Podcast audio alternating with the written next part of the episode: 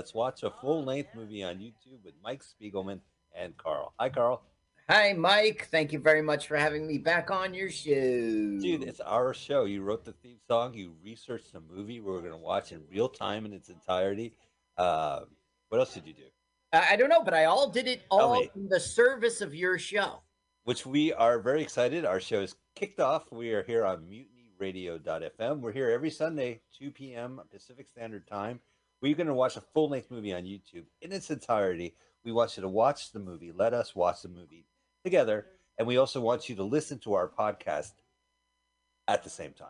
Isn't that amazing? We're also a podcast, Carl, by our acronym L W A F L M O Y T. Let's watch a full-length movie on YouTube. We also have a terrific YouTube channel where, Carl, again, one of the many hats you wear, you compress it. You take the audio and the video, and you make it into one thing. And YouTube's only busted us. Fuckers. We also want you to support Mutiny Radio. Go to mutiny radio dot f m. Check out the other shows. If you listen today, before us was just Luke Sayer. It was just Luke. What's really happening? A terrific show. Uh, and there's other great shows, and there's live comedy Fridays and Mondays. So go to the website, learn about how to be an audience member, learn how to perform, learn how to listen, and subscribe. Uh, but we want you to subscribe to our podcast as well. Carl, what is the movie we're watching this week? We will watch this week Drive-In Massacre. It's Drive-In Massacre, nineteen seventy-six. So you're yeah. not literally driving into a massacre. The massacre occurred at a drive-in. Yeah, that's right. You're not like you're not driving into the Valentine's Day massacre. But those poor seventy-nine-year-olds that drive into like the promenade. You're right. It's, yeah. it's a drive-in. And there still is one of those in New Jersey, by the way. I well, it must time. be really popular during COVID, right? Like everyone must have gone. yeah. yeah. There were comedy shows there, and, and instead of cla- uh, laughing, they honked. Seriously. Uh-huh. Oh, oh, did you do crowd? You did crowd work. You're like, hey, blue car, why are you hanging out with big car? You know what I'm saying? Honk, honk, honk. What the hell kind of dent is that? um, okay. Drive-In Massacre, nineteen seventy-six. Now, the channel we like is Film and Clips. It's ampersand for the and sign. Okay. Film and Clips, no space, but you must choose the sixteen thousand views. Okay. So eleven thousand is... has ads. So, again, we are going to Clips and Clicks. Films and Clips. Now, Films look, and Clips. The first one that comes up, the first channel was Orlin- Orlando Eastwood Films. Stay away from it because it's we a love Orlando. Film. We love Eastman Films, but stay away from it. Go ahead, find the version with sixteen thousad views. It says right. ad-free. Click the link, hit pause, move the timer to the left. We're going to give you a couple minutes before the movie starts because we're really excited to have a celebrity comedian do our celebrity comedian countdown to kick off the movie. So, Carl has recorded this. I haven't heard it, but I can't wait to. It's going to be very exciting. Carl, take it away. Ladies and gentlemen, welcome back to Celebrity Comedian Countdown, this time with... Vickie Plummer! Welcome, Vickie! Woohoo! Thank you so much for having me, Carl. Now, Vickie, you and I have been knowing each other out there, not just on the open mic scene, but on serious shows. You're booked at Scotty's all the time on these, like, late night with Anthony Quinn's, and you participate in the comedy uh, competitions. So I just wanted to understand, like, how long have you been doing comedy? I have a really interesting... Um...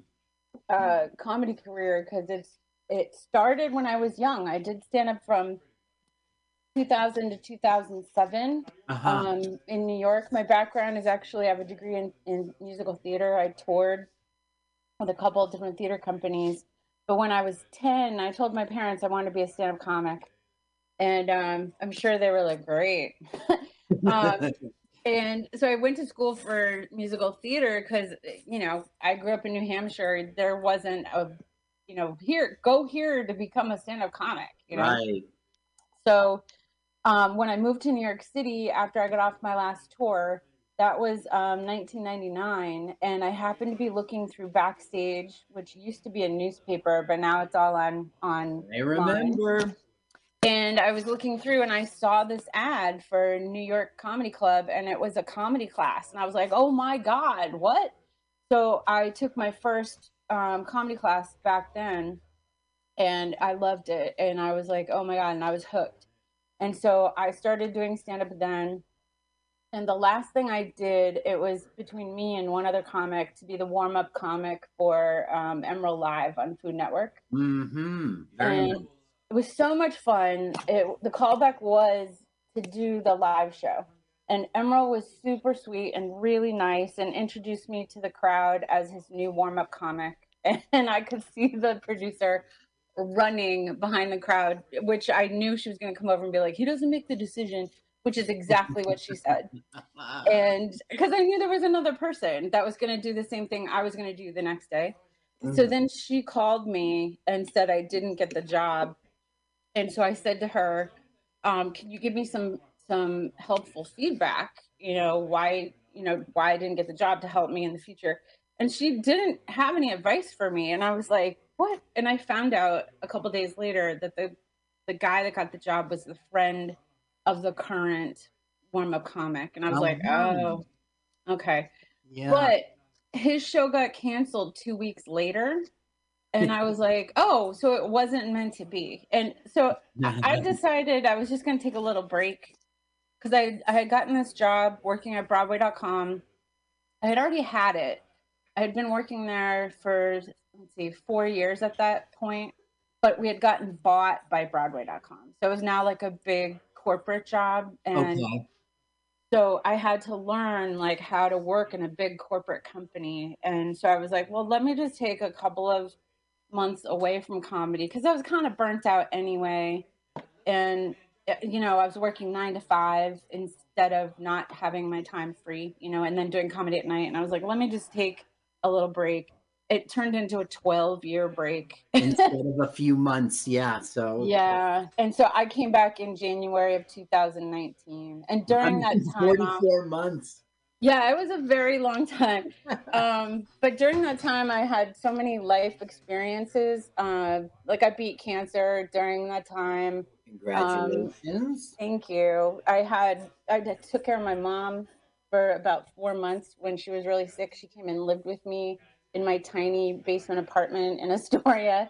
Mm. And we had like, she had surgery and we had like nurses coming every day. And it, it was really fun though. I wouldn't, I wouldn't like change that experience. You know, we saved her life and it was worth it. Yeah. And you know, like things like that happened. So every time I wanted to go back, there was some major thing that was going on. I had an infected gallbladder and almost died. And, and that, I, that was the thing that I was like, okay, I really want to go back, but I felt like I have this great job. I have a four oh one k, I have health insurance, but I wasn't happy. You know what I mean? I wasn't doing yeah. what I really wanted to do. And so finally I just was like, it's now or never. You just have to do it. And so I just was like, I'm going to go back. I'm going to try it again. And I felt weird, but at the same time, I was like, I don't care. I'm just going to do it. And so I went back in January of two thousand nineteen, and um, it was weird because there were still comics that I knew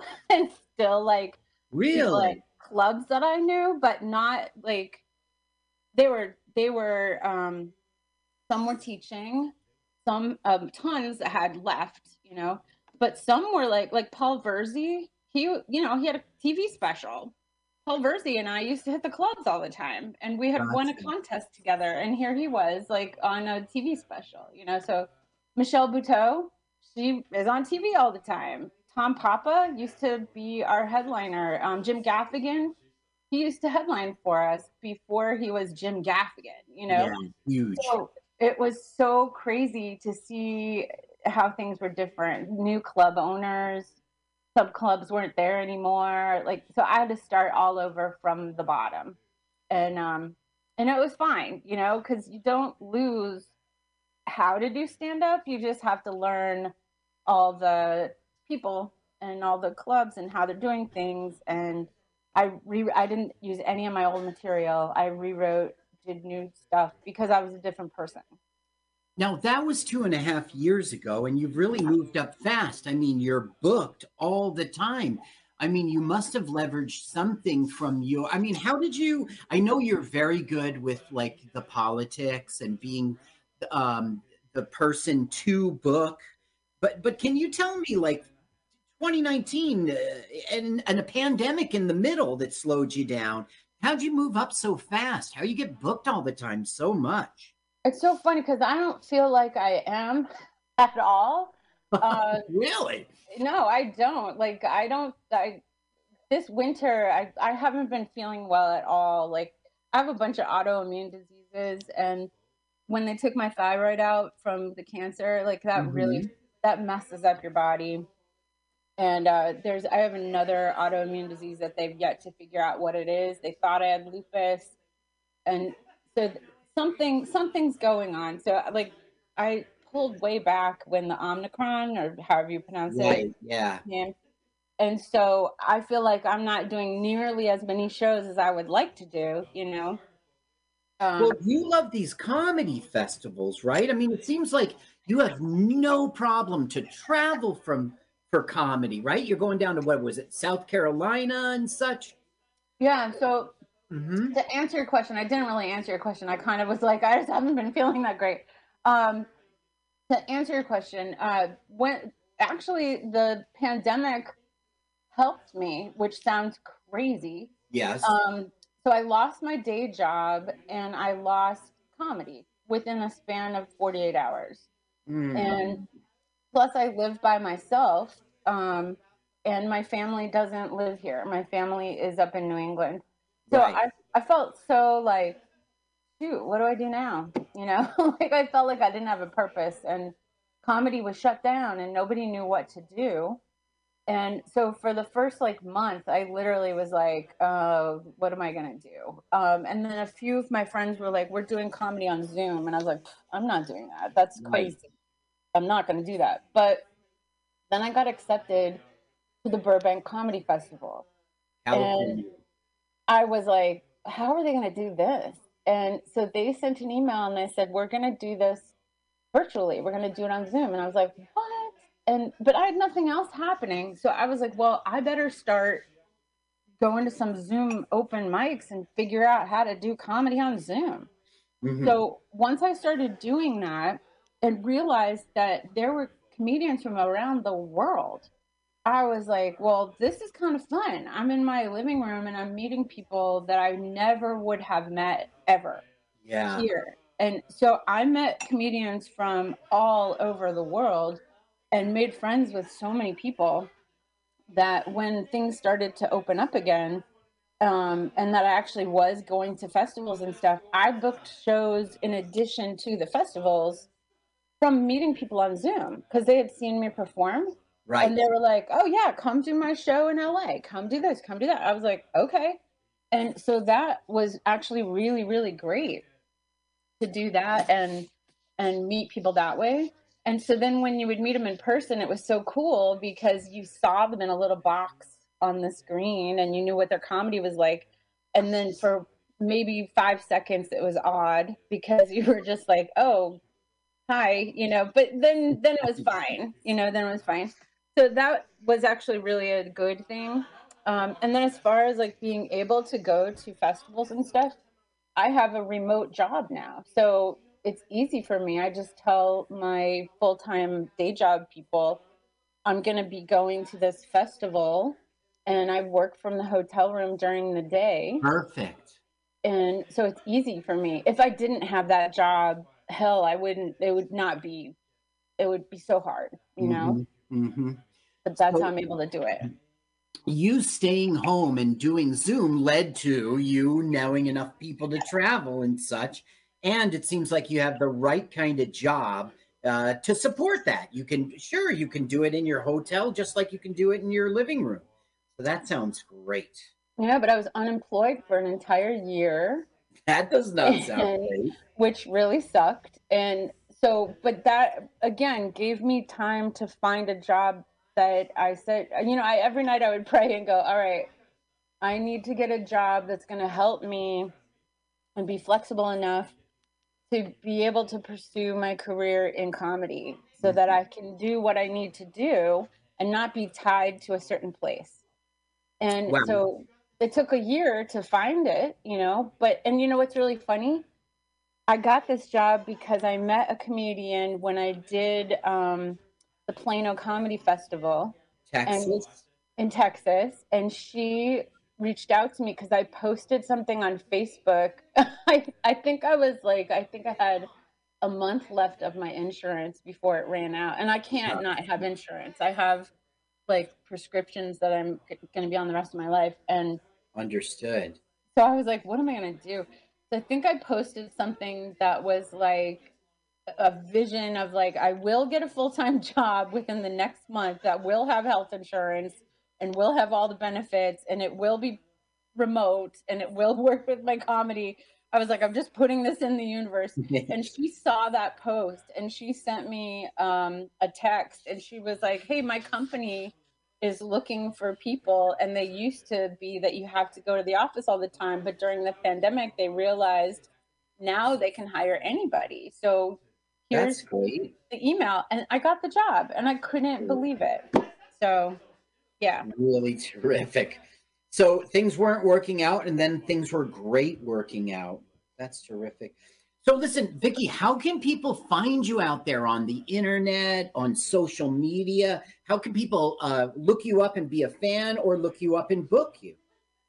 Um, right now I'm on Instagram and it's under Vickie Plummer Comedian. And my name is V I C K I E.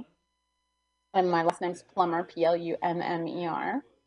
Um, and so that's where I do a lot of my Instagram stuff. Yeah, Instagram. I'm on Facebook as well, and it's just Vickie Plummer.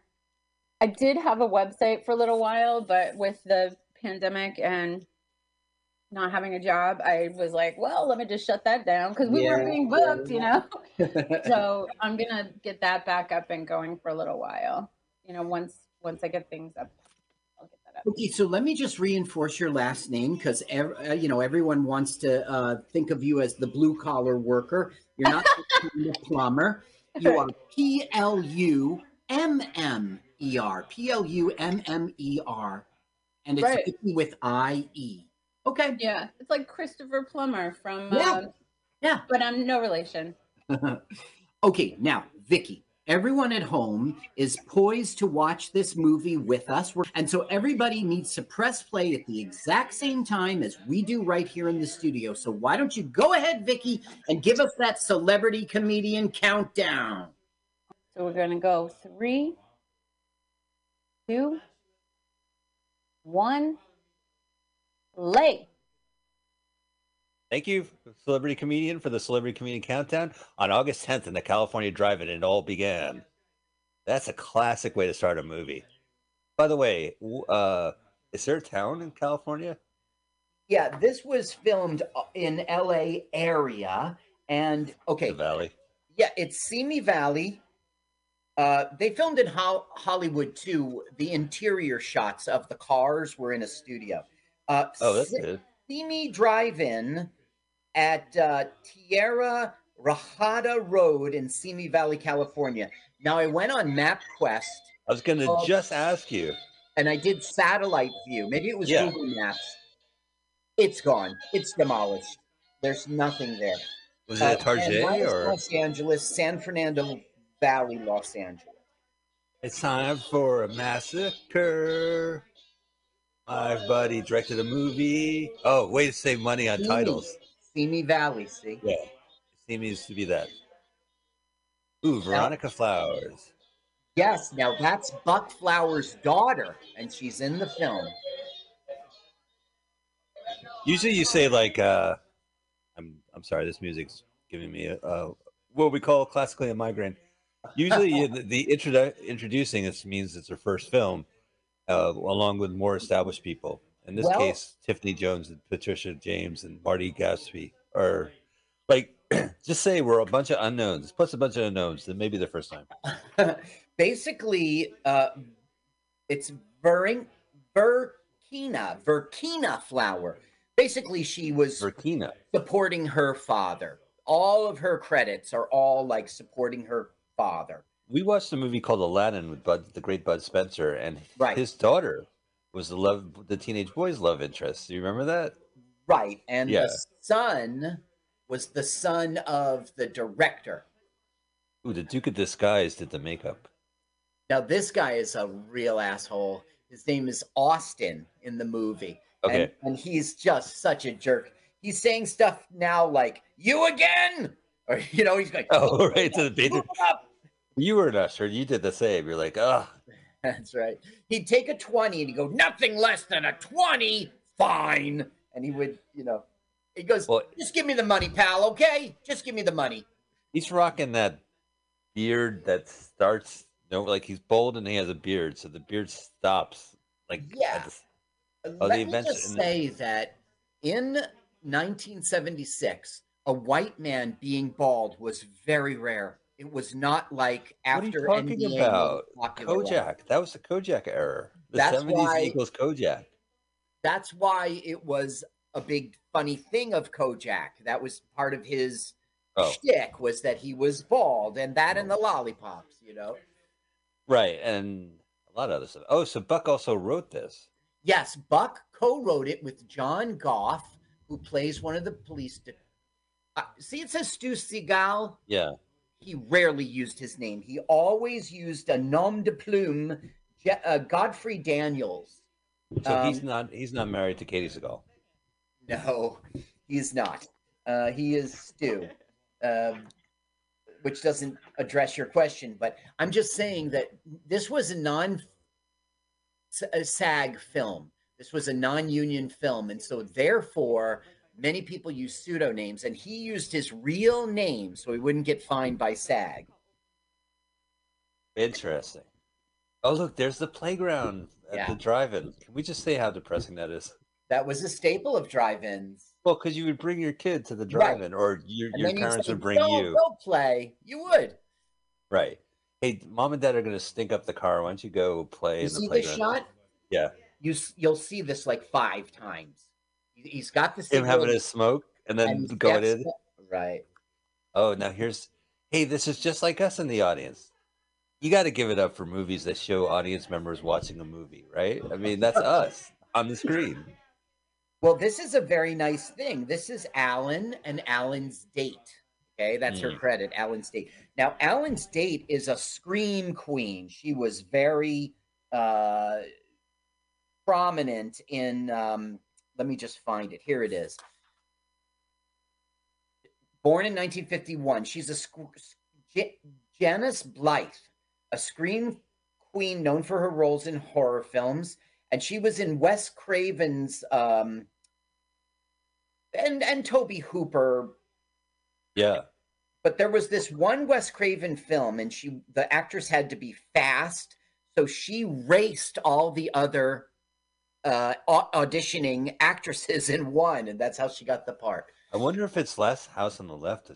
By the way, this guy looks like a young Tim Kazurinsky. I mean, with the glasses. I guess he's Charles Grodin right now. This guy is only in one other movie ever, called The Salvation of Mankind from Unnatural Temptation. His name's Myron what? Griffin. It was a movie called what? The, the Unnatural... Mankind from Unnatural Temptation.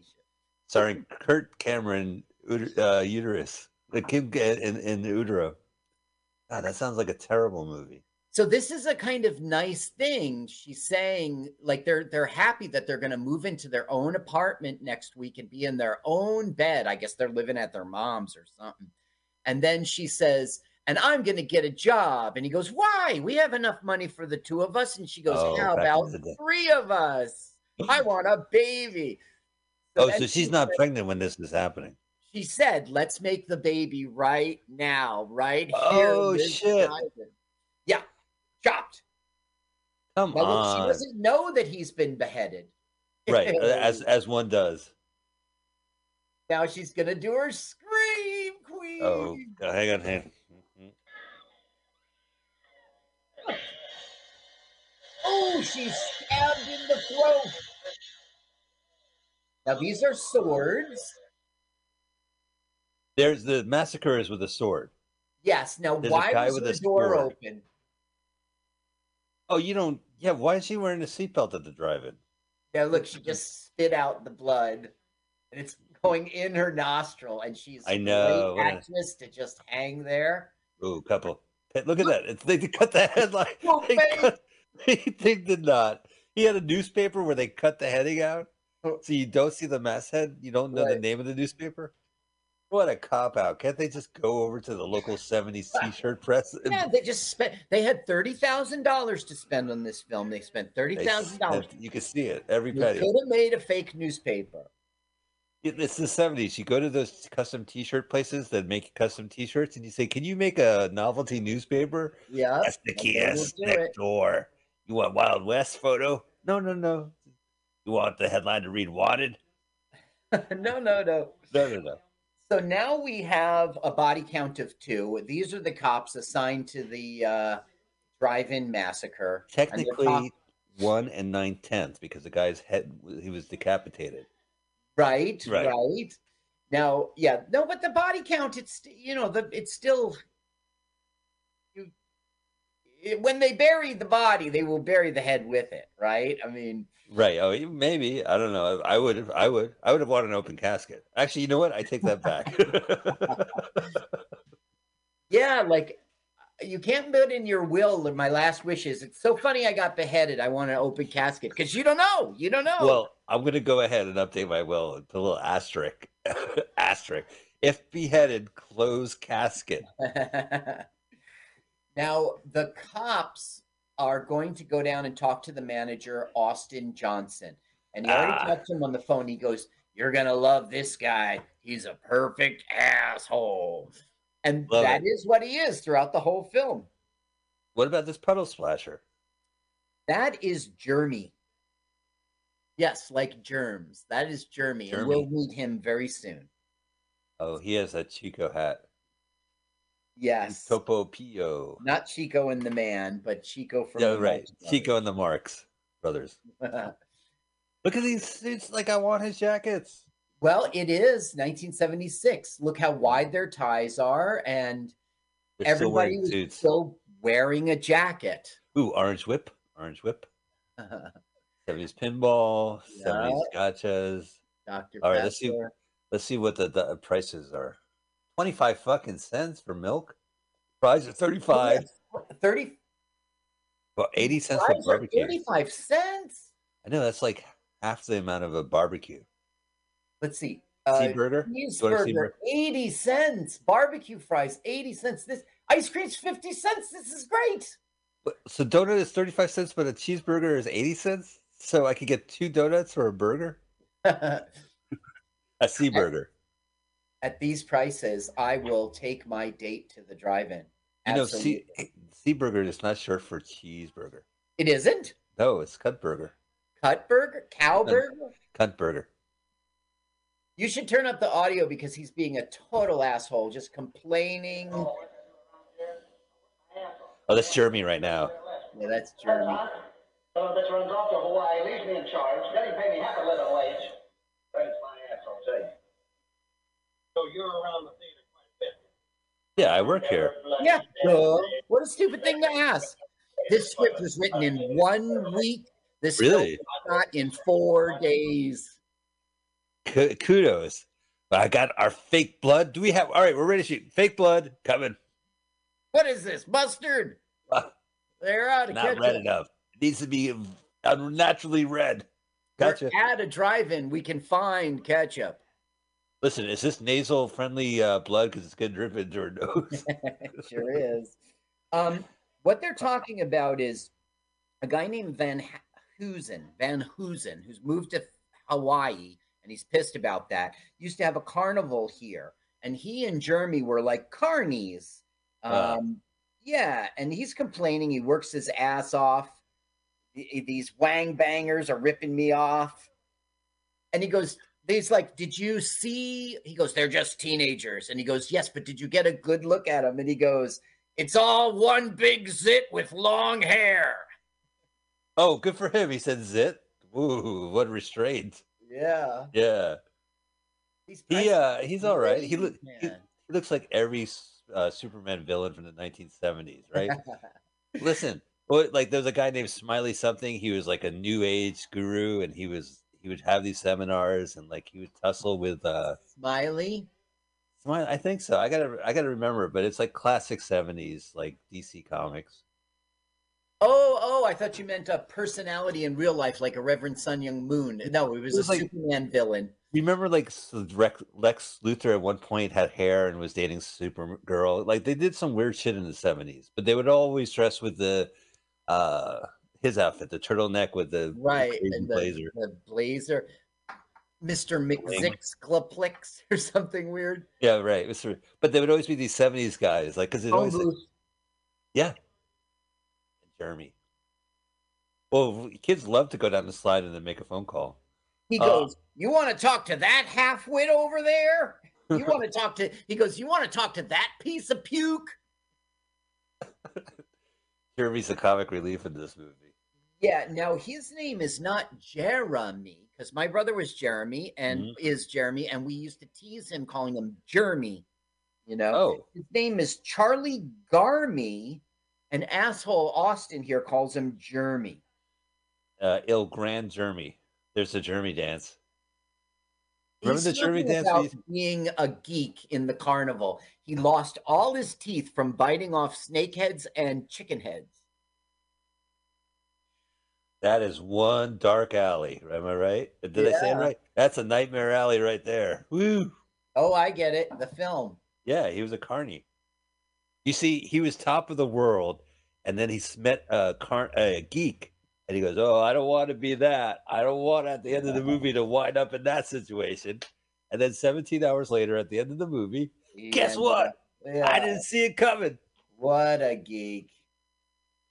You know, it's funny, in the original movie, Nightmare Alley, he says, that's what I was meant to be, a geek. And at the end, the girlfriend shows up and takes him away from geekery. Come, this is not the life for you. The end, Hollywood ending. I need to see this film. Uh, you don't have to seek it out. This movie will seek you out. Okay. You will be in a position where you'll have two and a half hours and they'll be like, hey, that, there it is. Yeah, now, of course, this guy was only in one other film. It was called C B Alley, no, C B Hustlers in nineteen seventy-six. That sounds and I guess fun. That means Citizens Band, you know, the radio. But C B what? I want to see this movie. Hustlers. C B Hustlers. Let me see. nineteen seventy-six. Now, the thing is, everybody, most of these people were in a million B movies, but everybody who was only in like one or two was in C B Hustlers. So I guess he directed it or something. So according to the internet, we would have to spend two dollars on YouTube to see C B Hustlers, but Amazon Prime has it. Uh huh. And too bad we don't watch a full length movie on Amazon Prime. Oh no, God, our show would suck so bad. There's no good movies on Amazon. His name Prime. is Douglas Good Goodbye. Do you think that's fake? It's G U D B Y E. Uh-huh. It's just how it is, man. Some people have cool names. It could be that this guy was in a lot of films and he's one of those pseudonym people, right. you know, so that uh, he didn't get a fine from SAG. Just give you a check and goodbye. Right. Goodbye. Yeah, right. A Douglas Goodbye. G U D. So what's going on right now is, again, we're learning more of this backstory about this carnival. And he was a sword swallower, and the sword killed those two people. You think that's how he smuggled it in? He, he was he had swallowed it, and when it was time to kill, he was, Jeremy, oh. Jeremy, I watched you clean the bathroom. I can't hear you with that sword up your throat. Hey, Jeremy, you got a sword under your down your throat, or you just happen to see me? Everything is about the carny. Uh, like he goes, he goes, my friends call me Jeremy, like insult, you know, being sarcastic because Austin is not his friend. And he goes, do you have oh. any other friends? And he goes, and he, he lists the names of the elephants that were at the carnival. Oh, uh, Nelly, the elephant. Something like that. Um, Patchy, Patchy Durham. Yeah, Patchy and Franklin. So, Operation Double Drop. Yeah, Operation Dumbo Drop. And there, there was Larger Than Life with Bill Murray. Had a yeah, elephant. That's right. He had an elephant. That was a good film, I thought. He had um, to bring the elephant from one place to another, and he met some crazy people along the way, and he learned a little bit about himself. Yeah, he was a motivational speaker, right? And um, Jeremy Piven was his yeah Piv. His, his, uh, was his agent. Janine, I remember. Piv. Was Janine Garofalo in that movie? Or no. No. no. Was he in Quick Time or Quick Change? The one where he was a bank mm-hmm. robber, wore clown makeup. Uh, maybe. Maybe. I think I think she was in the Elephant movie. I'm gonna have to check it out. Those well, two are for good. Sure she wasn't, because my kids used to love that film, and I liked oh. it because it was Bill Murray. And um, my youngest fell in love with Bill Murray. Then I said, if you like Bill Murray, check out Ghostbusters. And then he loved Ghostbusters. Nice. And then you're his- like reading articles about him on set. He's a real bastard in real life. Yeah. Son, listen, I also I know found you're out that he's in Piermont, New York, which is very close to me. And if I oh. go to this one bar on a regular basis, I will eventually bump into him. Sure, Swiss, yeah, or at the golf course. So maybe what I should do is go down to that bar and say, I'd like to do an open mic here. That's you know? right. And then... And, and then the people will be like, hey, I can't get a drink. The bartender's only serving tequila. And you're like, oh my God, I think that's Bill Murray. He showed up. There's a movie, and I don't remember it. I think there was two movies like this. You know, he has a history of uh, popping up in weird places. Yeah. And making people drink tequila. So a woman made a documentary in search of Bill Murray where she wanted to have her own Bill Murray moment. Uh-huh. And she interviews people who, you know, Bill Murray showed up to her wedding or Bill Murray this. And then she's like, I want that experience too. So I, I don't know. It's an interesting film. I, I haven't seen it, but I, I, I kind of want to see it eventually.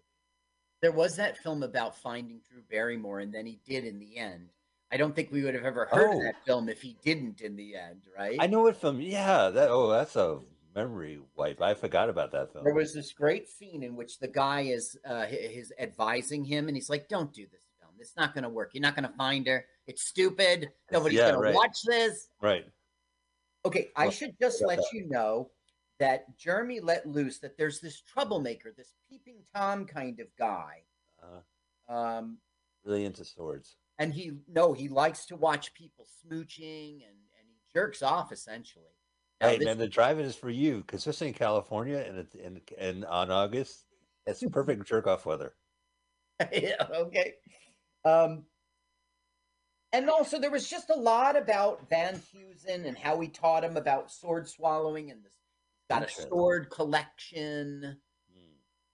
It's very hard for me to watch a seventies movie that takes place in a drive-in and not expect porn to happen. I'm sorry, right. I just like I haven't seen the film. Now, he we, asked, they asked Jeremy, who's just a dimwit, to please get the plate of the troublemaker, the peeping Tom guy. He's like, you finished with your meal? I'm supposed to get your plate. Now, Jeremy. Here he is in the blue hat.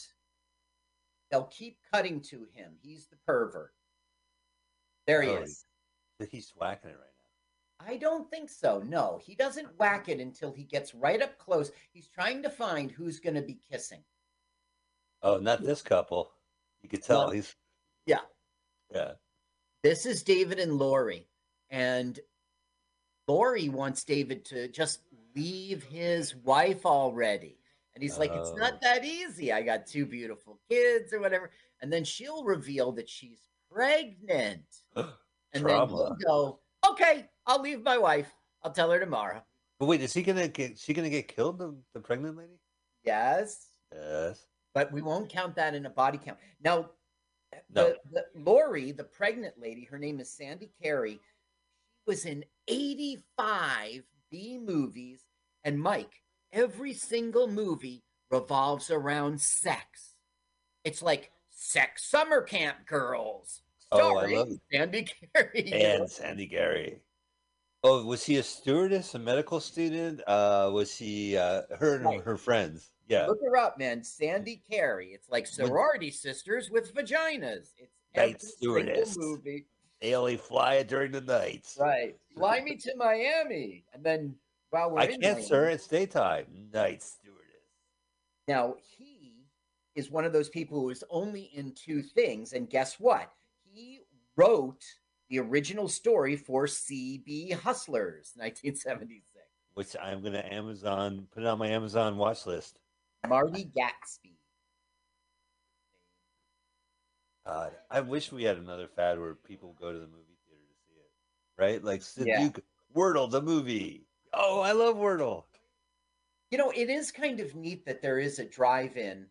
You know, I, if I ever become unemployed, maybe that's what I'm going to do. I'm going to find some empty lot and make it a drive-in movie theater, because I bet you that's a niche thing people will get into.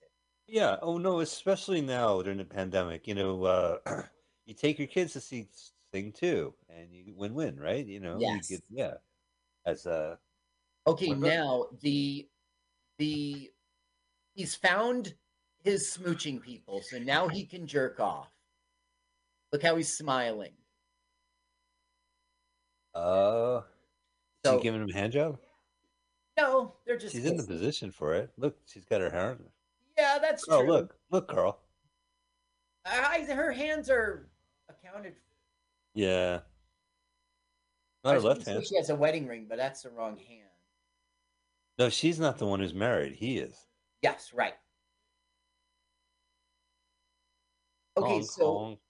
Now he will approach the car so he can do a proper beat off, as he refers to it later in the film. That's the seventies term? Yeah. What's an improper beat off?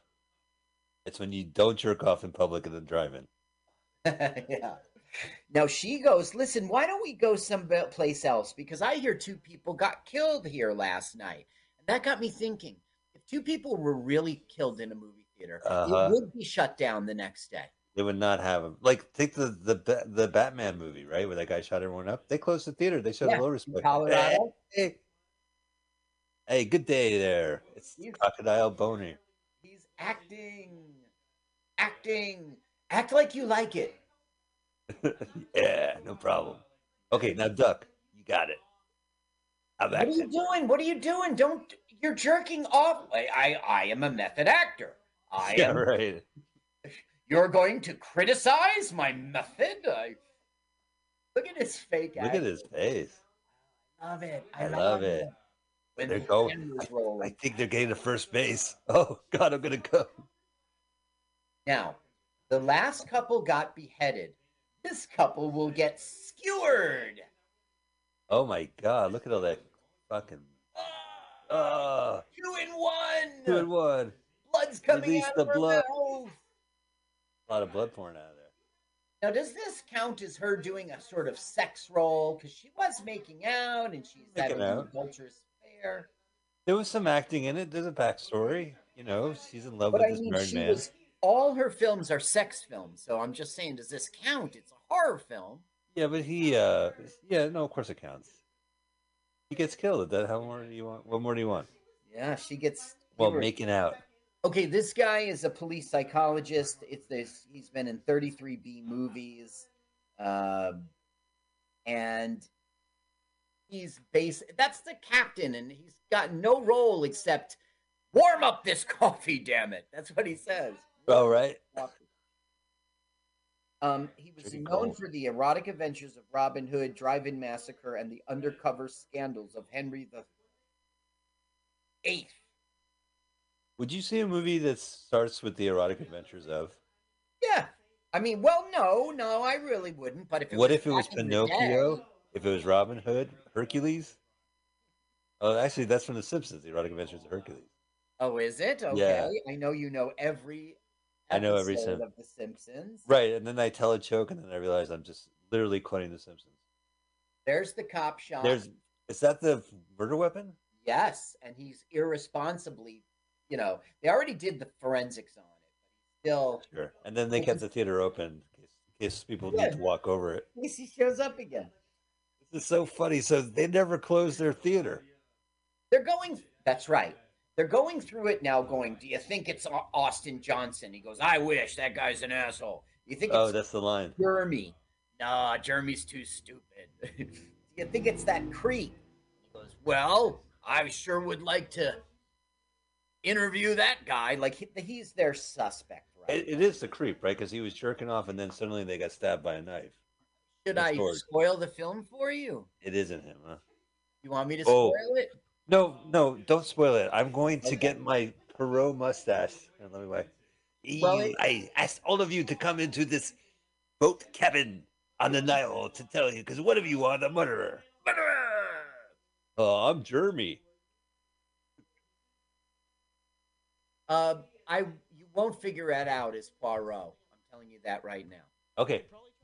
What okay, about so if I'm uh, Jessica Fletcher? Uh, no, this breaks the rules of whodunit movies. Keep me in suspense, Carl. Keep me in suspense. Are you? I anytime you want me to, I will spoil it for you. Anytime. Well, it Let wouldn't be know. just spoiling it for me. It would be spoiling it for the audience. Yeah, go ahead. If people are regular listeners to this show, they know uh-huh. that. Am I really spoiling? Were you really sitting on the edge of your seat to see who it is? Sometimes it's more entertaining. Yeah. Oh, all right. About what's to come. People watching our show are like, "How can I kill two hours?" So go ahead. All right. Uh, well, can I make a guess then? I'm going to take okay, a, okay, a okay. stab in the dark in a parking lot. Uh, I'm going to say it is Jeremy. Jeremy. You think it's Jeremy? My money's on now, Jeremy. He was a sword swallower. He yes. has access to the Van Housen collection Shit. of swords. It's not Jeremy. It's too obvious. It can't be Jeremy. Okay. Hang on. It's Austin uh, Pendleton. Now, Austin also was a sword swallower. You Damn it. it. Austin was a barker. He would Too bark obvious. at the carnival. And right. Jeremy had some sort of accident we never learn about. And really? Yes. And so Austin stopped being a barker for Van Housen and took over as the sword swallower. And here he's bragging about himself. Austin would never be as good as me. Van Housen said he was too focused on the ladies. Oh, my God. So Austin is not our killer. We watched the trailer last week, and I know there's a circus in this movie because they're fucking talking about the circus. They do a flashback of what they call the carnival. But the thing is, we don't see any carnival animals. We don't see any sword swallowing or freak show. We don't see the geeks. We just see sort of like amusement park rides. Right. But these are amusement park rides from an actual carnival in town that they just yes. got around. And they had no permit. They just went to a carnival yeah. and said, roll them. They had no permit. So everyone we see in there is like, as a extra in the Drive-In Massacre, I should be having a good time. Yeah. You know, if I ever wanted to like get an acting, I needed a resume quick. I could put in stuff like this, like yeah. Drive-In Massacre extra at carnival. Uh-huh. I don't even know. How'd you get the role? I was at the carnival. Yeah. Now this was seventy-six, so I was ten years old. Right. That that matches. Uh, in this interview, he makes a big deal about how he wants a lot of sugar in his coffee. He says he he has worked with a sword like the murder weapon before, but it's not part of the Van Heusen collection. Uh, he talks about how Austin took over his act. And, you know, don't you think it's suspicious that two sword handlers work where a sword killed? Yeah, it, it is suspicious. Four, we got a body count of four now. These cops are on it. But look, here's the good news, and this is the only reason this scene has any value. He's got the license plate of the creep. They know who he is now. The license plate. God, there's only, like, he knows, Austin knows everybody. Not you again. Hey, right. you the eh, twenty dollar bill guy. Right. He goes, they not don't know you again. Like, not How you can again. you say that to a customer, right? He goes, just give me the money. Just give me the money. Oh, at the dispensary, I'm sure. Now, I got this, called out. What do you think this location is? Van uh, Van Ness? Van Ness, uh, it's suburban, right? It's Valley still? Yes, yeah, Simi Valleywood, uh, Simi Valley, Hollywood, Simi Drive-In, San Fernando Valley, maybe this is, or yeah. Van Nuys. I don't know where this is. Look at these guys. God, these well, saying, are... Do you want to be good cop or bad cop? He goes, I don't care. He goes, all right, we'll flip a coin. I mentioned Last House on the Left. It's a really hard-to-watch horror movie from Wes Craven, his first. Right. But they do the seventies things where it's you have horrific violence interspersed with comic relief cops, ineffectual cops, who literally had to ride a watermelon truck to get to the crime. Uh-huh. And, and this is like, they remind me of those guys, like the dumbass cops that are thrown into a grisly murder mystery. Well, movie. The one on the right for us is the co-writer, and he is B F F of Buck. Okay, he is like, All they're right. like best friends forever.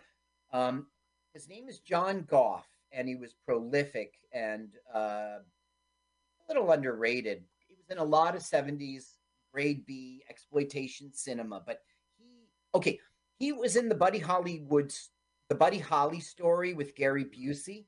Yeah, he was a Nashville music producer who gets punched in the mouth. Oh, he wasn't Gary Busey stand-in, right? He was uh, in John Carpenter's The Fog, the spooky Ooh. film. He was a fisherman who dies. Do you remember Roddy Rowdy Piper was in They Live? Sure, I remember that movie. Very interesting film. He was um, an arrogant alien at the newsstand. Nice. Yeah, he's been in L A Law and Dukes of Hazzard, he, but he looks like Dukes of Hazzard, doesn't he? Yes, he looks perfect for Dukes of Hazzard. Okay, with Buck Flower, elaborated on these scripts: Death Falls, In Search of a Golden Sky, Joyride to Nowhere, Teenage Seductress, Drive-In Massacre, yes. and he co-wrote with Matt Clymer Fake Out.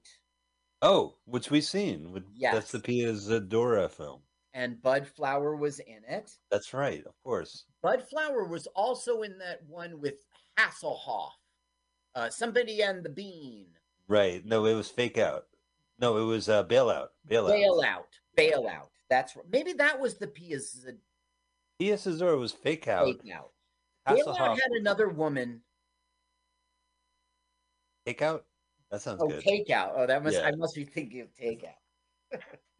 um, so with Matt Clymer, he co-wrote Fake Out, Butterfly, A Time to Die, and Miriam, Hundra. I don't know. This guy was all over B films, and he and Buck Flap, Buck Flap, you know, they would wake up in the morning and go, "What do you want to do today, buddy? Oh, let's make a film. Let's write something." Okay. Right. We're in Hollywood and we're aspiring filmmakers. Let's make a film. All right. So he stabs him and the head comes off. Let's do it and go. We need a production designer. My daughter. Okay. Oh, okay. Um. Hey, I was just shooting a movie, Swap Meat, and I have a great idea. You know, it's also at night they're drive-in. We watched Swap Meat, Swap which Meat. is basically a drive-in theater. It was another movie set in a drive-in theater, right? Because during the day, they used that as a swap meet. Yeah, and which is really a flea market, as we would call it on the East Coast. I yeah. guess it was... There's, there's a flea market today uh, down the street here in Los Angeles uh, uh-huh. at the Fairfax Senior I, High School. I can head over there. So um, what we're hearing is he's at the theater all the time, and he was parked next to the murderer. So... they're searching his house for swords. Now, there's a part that maybe you should hear it. It's he goes, "What happened to that girl?" And the cop goes, "She's in pretty bad shape. She was murdered with a sword." It's so dumb.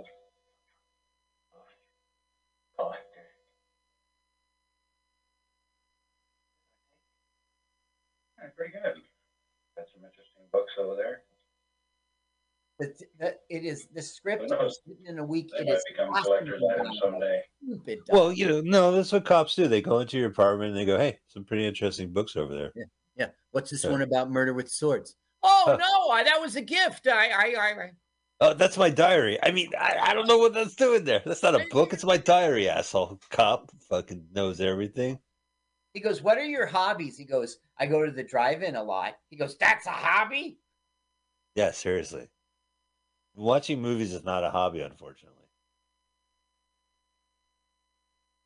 Is that depressing what we do as a hobby? My hobby is comedy. That's pretty depressing. That's right? Depressing, isn't it? Yeah, oh, I hate it's not that. My job. I'm not a professional. I mean, I'm a, I get paid, but you know what I mean. It's not a professional. Well, I get to the point where people will I'll say I'm a comedian. They go, "It's great to have a hobby." And I go, "Yeah, you're right." I'm not going to fight you. Okay, I don't have the fight in me. Now. Was he looking for? Sorry, hey, I, I found some hustlers, but the penthouse was ripped. The the centerfold was ripped out. Yeah, yeah, I taped it on my wall, buddy. Let's hear. Let's hear. Oh shit!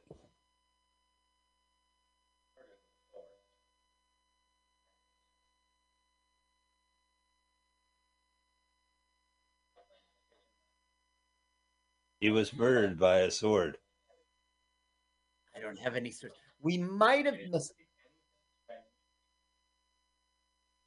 Here's going to say it now. Is there anything strange? Just me. My partner. Did you? All right, we it passed, but well, I heard of the beating off. Carl, I'm as a seventies cigarette smoker, where can I keep my pack of cigarettes in a Lucy? Roll it up. And then put it in one in your ear, like this guy. Oh, yeah, yeah, yeah. Right. Yeah, he's got it in the ear and he rolled it up. Does well, the smoke? Rolling up is very fifties. Right, because you just, where are you going to put your smokes? Look at the, look, I just, remember There's I was posters. Watching that bad cut. Now that I see a good cut, he's got girls' tits on the wall. I know, there's like a tit count I'm doing right now. There's like, but also like, Why I think, he... because it's seventies, man. Like you come home and you're like, well, you gotta, it's tough bringing home women to your place. They don't when really it's like. Filled you, with. Yeah. yeah you're not going to have a live-in girlfriend. No one wants to take that in the pictures. He's a truck driver. He's in a pretty good house. Okay, so they're now they're like, let's see your car. So they go out to the car, and what they're going to find is a bloody rag. That right now he's faking it. Oh, he does have his cigarettes. You're right. Uh, yeah. He's, he's faking it for the neighbors, going, thanks for dropping by, friends. You wanted to ins- see my car? Oh, then they're going to find the blood in there. That escalated Yeah, they're going to find a bloody rag, and he's going to run away. Now, in the end, it'll be a dog's blood. He hit a dog by mistake, and I don't know, brought him to the vet or something. He did. He did bring him to the vet. That dog was Lassie. He never worked in this town again. But why run away? Oh, yeah, did the dog die? The do- did they just refer to a dead dog? It wouldn't be on that website, right? Uh, I disagree. Now they're chasing him, and it's dummy runs away because he has his story. Now, Buck Flowers' friend hustles after him, but the other cop is like, fuck that, I'm taking the car. Yeah. Look how he's out of breath. Okay, Drive-In Massacre, nineteen seventy-six. According to does the dog die dot com. Yes. Does the dog die? There's never a dog seen on screen. However, there's a character being investigated by right. the police who finds some blood on his car. He says yeah. it was a dog that he had hit, but it turns out to be true via tested. It's not mentioned, Carl, if the dog died. There is a comment on this. But the here, the here they catch him and he admits about the dog. Now, but but they are saying the dog died because... Okay. So yeah, but also according to the site, there's no dead animals on screen. Right. There's no. Yeah. Yeah. Okay. So they will. Does the dog die? Isn't always about if the. Oh, it's it's it's to see if there's uh, triggering uh, situations, like maybe. Oh, and there wasn't. See... There was a blanket. Well, there's, according to it, there's a woman, there's people being stalked. Are, are people being stalked? Yes. But it, now, it's good. We like are at the drive-in. Can you uh-huh. guess what that means? Uh, they're going to show Drive-In Massacre two. Somebody's going to die. That's all that means. Hmm. This is not good for this, for Austin's concessions, right? Like one death oh. means one less Seaburger being sold. Guess what? Business is booming. Seriously, everybody, he says, since the murders, business is booming. So, oh, no. That's so wrong. What a terrible guy for the... He's like the worst guy the community could have. Hey, I'm going to open up a community theater. Business is booming. People are dying to get in. No, really. People are was, dying uh, once they're in. Yeah. Okay, now, we're about to see... I guess Buck Flowers, the most successful person in this film, which is pretty bad, but we're about to see the second most successful guy. His name is John Alderman, and he's playing Jim. And he was all over T V. His the film stuff is is uh, it happens. Let me just go through it. He was in a lot, a lot, a lot of B films like The Black Godfather, seventy-four. Delinquent Schoolgirl, seventy-five. A lot of stuff. Films I still want to see. Of course I want to see Black Godfather. It's number one on my list. In the seventies, in the sixties, he was in softcore porn. And in the eighties, he was in hardcore porn. What, sitting in the is. background? This guy? Yeah, Jim on the right. Um, oh. On T V, he was in Hunter, Dynasty, The Fall Guy, Starsky and Hutch. He was for real. Uh, but he was also a porn actor? Yes, in the eighties. Guy, so he did. He went from Starchy to, and Hutch to Starchy right. and and Clutch. Well, he was in Escape from the Planet of the Apes, and he was in The Stuntman in nineteen eighty. Wow, he's got one hundred three actor credits, one director, two writers. Huh. He dies at fifty-two, and the mm. internet says of an apparent heart attack. Oh. What does it mean? Like he was doing cocaine and? Well, it could have been his, maybe his kidney had an attack. Okay. Maybe it was his heart. Apparent heart attack yeah. in Hollywood, California in eighty-seven, only fifty-two years old. Now, Jim's date here, his name is Kathy, and she was only in Drive-In Massacre. And can you guess? Yes. C B Hustlers. C B Hustlers. God, that's my next film. I'm going to watch it after this. No, they never say her. Okay, you got to listen to this dialogue. They're on stakeout looking for the creep. And and Goff, up oh, here we have. Oh, gonna get have a cigarette. Goff is dressed up as a lady. Now, he's wearing the same clothes he wore in the beginning shot. Because we know he has yeah. more than one jacket. Uh, I think, yeah, he's and, and, and the same cross, turtleneck. He's just talking to himself. Now, Jim's date, Kathy, wants to watch the film, and Jim is really inappropriately yeah. not listening to her. But he will kiss him back and stuff and kind of grope him back, saying, I want to watch the film. I really want to watch the film. So it's mixed signals. But Jim will get frustrated and leave. Look at him. Well, like, by, see that? By the neck. Yeah, yeah, yeah. Now, this is one of the times in which you would be, like, triggered. Look at this pig. And I'd say he's not a pig. But he is. He is. He totally is. No, my problem is that there's so many decades of film. And that I want to see all these movies. And then when I actually watch it, it's like the attitudes of, like, sexual harassment.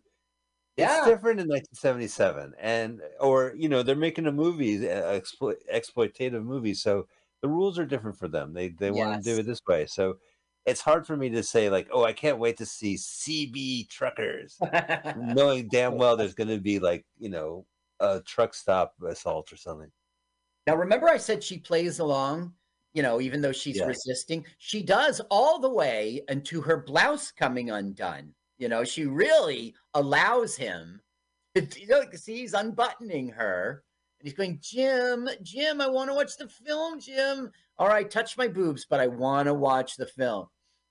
Now, you look, sound like this guy. Why is that, Creep back? Creep, it sounds like you, your notes and Creep's notes are probably the same. And then he doesn't want to watch the movie, but he, but she allows him to, I'm going to dress. Look. Yeah, I'm looking. Now, she was a one-tit wonder. Well, she was oh. a one-tit wonder. Yeah, I'm keeping count. So this whoa! Is whoa! Now, Are you they... got to hear their dialogue. I know you don't like to keep the sound up, but they have that. Look, he goes, kiss me. They're... He sees us.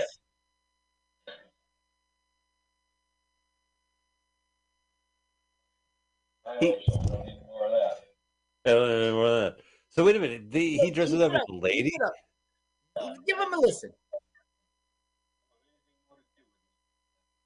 Bad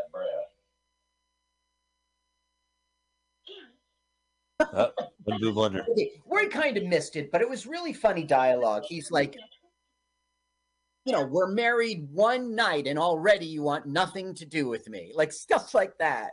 It's the only good thing of the film, that that scene in which he's in dress. Also, Austin will come up and go, you cop again. And he'll go, oh, excuse me, ma'am. And oh, well, that's classic. Right? So they fooled one person, Austin. Right. And then later in the film, Austin will say, and who was that ugly broad we were with? And he would look at the cop and he goes, do you have a sister? It was pretty funny. Why can't they just, why do they have to dress up? Do, if we went to a drive-in, do I have to dress up as a lady? Uh, just because that's the way of the rule?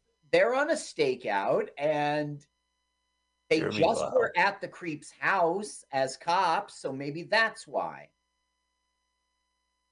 Jeremy will help you. Jeremy, very good. Well, Jeremy they're calling has... Jeremy right now. They're saying, like, we got it under control, Jeremy. You can go. And he goes, well, I don't have anything to do. Now, here's where Austin will say, oh, excuse me, ma'am. It's really funny. Well, why does he dress like that? It's a part of the job, Jeremy. There you go. Kind of a nice... What the hell are you doing up here bothering people? You got what to do and you don't do it. I'm... Oh, you goddamn cop. Excuse me, ma'am.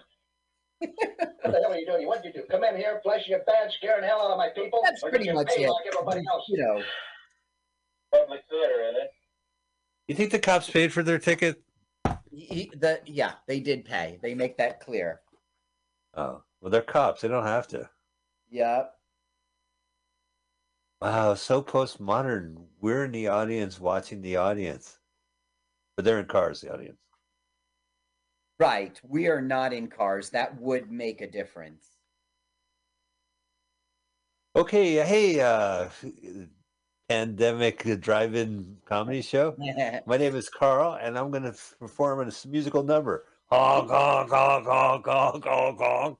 To make a drive-in is very, um, that's very intriguing to me, to have a drive-in. Uh, I think that might be, people might go to that just as a novelty, you know? Yeah, well, no, I mean, the last two years, it, they were booming because there's a one way you can socially go out and see a movie is the separate yourself from in a car, you know, with everyone else. Well, I think you're right, and but I, that ship has sailed. You know, I think that they should still stay open. I mean, they should still, like, maybe America has tasted drive-ins theater due to the pandemic, and then they they can't resist that taste. They wanted more. Now, imagine if this drive-in, like, I got. Um, It was only about being a drive-in, so therefore I had, like, um, movies in the public domain even, you know? Well, the great thing about a drive-in is that you can show, like, a titty film on the screen and just know that kids are dri are in the back seat while the parents are driving by the drive-in on the freeway or on the highway. Yeah, I've been there. As a kid, I've seen boobs on yeah, yeah, me too. Past the screen, yeah. Yeah, and you're like, what? Okay, now Jim is frustrated. He huffed off. He gets back into the car and he turns over. Now watch how she is decapitated. Her head just oh, rolls no. right off. And he goes, my God. Oh, no. My God. That looked awesome, by the way. That's now, like thirty grand well spent. So now oh. our body count is five. My girlfriend gave me head. So All they're right. like, okay, go get the creep. He did it. But now our body count is six. Well, that's I'm going to have to cross him off my suspect list. Look at his dress with his gun. God, how did they do it? Like, not breathe? Like, he really looks like he's dead. You can see it like this. Maybe it's a still. Yeah, but it has to be. The guy's breathing like Okay, crazy. So now... we are at a body count of six, and they're like, you got to close the theater, and he's refusing. But he's really, he's like, you used to be a sword swallower at the carnival, and we didn't find that out from you. What are you hiding, Austin? He goes, I never gave a shit about the sword swallowing. I was a barker. I got a promotion. Now Jeremy fucks up his sandwich, so he's really pissed. My God. Why is Jeremy getting Why is Jeremy sandwiches? getting cop sandwiches? Oh, and the suspect, too. He goes, mayonnaise and mustard? I can't eat this crap. Seriously, man. That's, that's papa. Now, his big complaint is they hauled down to the station everyone who works for them, and they let them all go except for him, the manager. So he's like, these wang bangers are ripping me off, and I'm stuck here. Look at well, his turtleneck is a different color. His right. jacket is a different color. It's still the same. Same style. They, they the cops need him there because they they need a couch. They need him just to lie down. Yeah, I mean, I don't I don't even think like used clothing store has those jackets anymore. No, you would have to. Upstairs in my son's closet, I have one of those blazers as me as like a four-year-old, five-year-old. Ah. You know? And it's got the, um, when you see it, you'll be like, oh my God, that's so the, of the day. I mean, imagine that. Little kids would even be wearing a blazer. Right. Well, you know, this is one of those seventies movies where people still dress up, you know. Yeah. They they wear suits, or, you know, even Jeremy has a style, I guess. What kind of hat is that, though? Like, that was really sold in stores, the the the Chico hat? Yeah, I don't know about that. Uh, yeah, sure, in Italy, right? I mean, you can't sell peanuts on the street without that.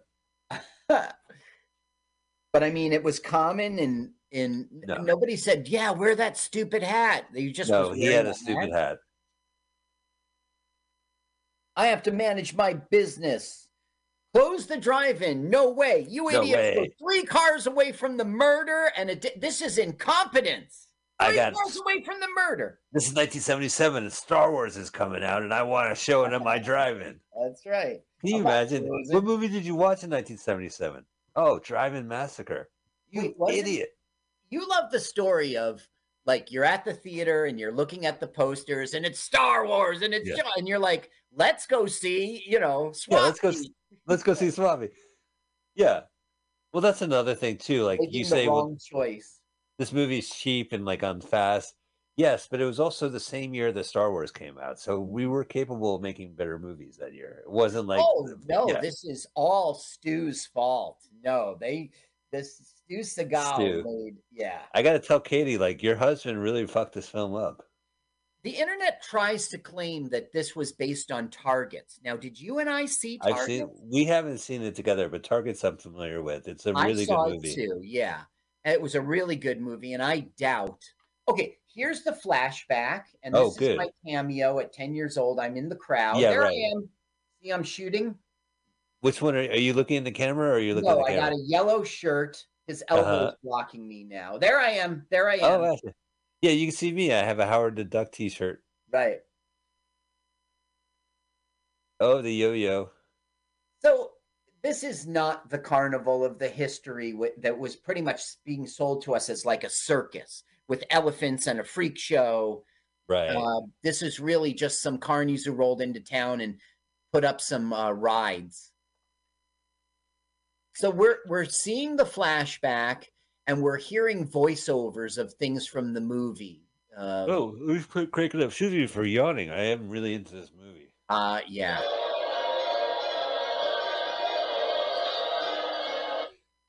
Yep. Yeah, you had yep. enough? Yeah, I had enough. Hear one voiceover. Look for a voiceover.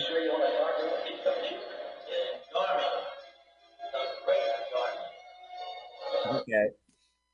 Piece of puke in Italian is what? What was it, like el vomito? El vomito. El so, vomito. Like I told, I don't know what it is. Like I told you before, this was shot without a permit. Listen, the roundup is what it's called here on the East Coast too. I mean, these guys travel. It's generic yeah. rides. Those are fun. I like. I like this one where you get the stuck to the wall. Yeah, right, right. And Bruce Springsteen has some song. I'm not a fan, but I know that he's got some song about getting stuck. Like he was at Asbury Park and he got oh, stuck Asbury on the, Park, word, sure. the roundup. Well, they have shitty rides at Asbury Park. Oh. I wouldn't write a song about it. Yeah, well, you know. Do they even have rides anymore? Asbury Park? They still haven't. Asbury right? Park is a, no, Asbury Park is a little bit abandoned. Uh, you would have to go to like a Coney Island for that kind of true, true. cheap but permanent yeah. playland setup. Um, there must be something in Atlantic City, right? You can head over there. No, Atlantic City is just the casinos and the poverty. That's it. Uh, now, I mean, I talk like I know, like I live there. But there could be a middle ground. They could have like a carnival for, for poor people of Atlantic City. I have been to Atlantic City a million times. I've never bumped into that kind of yeah. situation. If you go to Asbury Park, you will find like an interior arcade and there's a merry-go-round in it. Um, okay. Oh, that's cool. No. They filmed this, they shot the thing in like three days and they realized we don't have enough feature footage to be feature length. So they tacked on, it wasn't part of the original script. They tacked on a scene in which Buck Flower, right?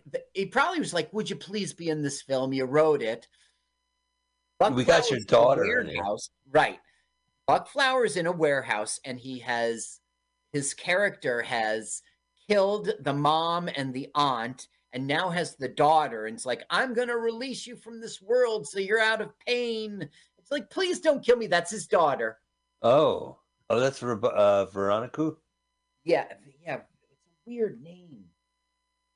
Ver- she's really acting. You could really see Verkina. her thinking. Verkina Flowers, and she's really acting. She's really acting. Like, you could see her like, oh, I should be really scared right now. She is the daughter. Uh, she is... Um, She was memorable as young Molly in Matt Clymer's The Witch Who Came From the Sea. Uh, no idea. Jesus, though. He was it's... the teenager who gets scared by Sasquatch in The Capture of Bigfoot. Ooh, that I remember. That was in all the papers when they captured Bigfoot. He was a sickly lass in Beyond Evil. Mm-hmm. He was a party-hardy camper in the Raunchous and Raunchy Summer Camp. Costume designer on such movies as Relentless, Cohen and Tate, Overkill, and Top Dog. Basically, it's all her dad. Her dad had a gig. Throw a cherry on the oh, top. No. My daughter can be a part of it. Well, see, this is her film debut. This is introducing uh, Veronica. Uh, Veronica. I'm surprised I missed that in my research. Is it? Yeah, well, because it said and introducing, which is what you say traditionally when a person makes a film debut. No, she bit Buck's hand. Yeah, of course it is uh, introducing. And she, he's got a real legitimate machete because it's got. Yeah, he had it right up her neck. It's kind of weird. Oh, oh, da do do do do do do do. Did you see that? I see this hamster song. Bump bump, yakety sax. But what, what didn't weren't you just doing the hamster? No, different song. I'm doing Yakety Sax, aka the theme song to Benny Hill. It depends what generation oh. you are. Anytime someone gets chased by a knife, you so can tell the hamster. Uh... Oh, the hamster. Okay, well, okay. So people like old people like us will say, "Oh, that's the Benny Hill theme song," and young people will say, "It's the Yakety Sax theme song. I got it offline." Look at her introducing the actress. So that's her dad, Buck, the, in the flashback? Yeah, that's right. Now he's going, well, I, I won't. Are you not going to ruin it? So is he the murderer in this? Like the guy from the flashback shows. What a great guess. What a great guess. The well, answer I'm is running no. out of people. Okay. Well, don't tell me. I want, I want to be so All right. I'm dying to tell you, but the movie I know. Will tell I know. I'm, but the audience and I want to know. Not yet. Oh, look, there's the Ark. Carl, there's the Ark. Of the Covenant? Yeah.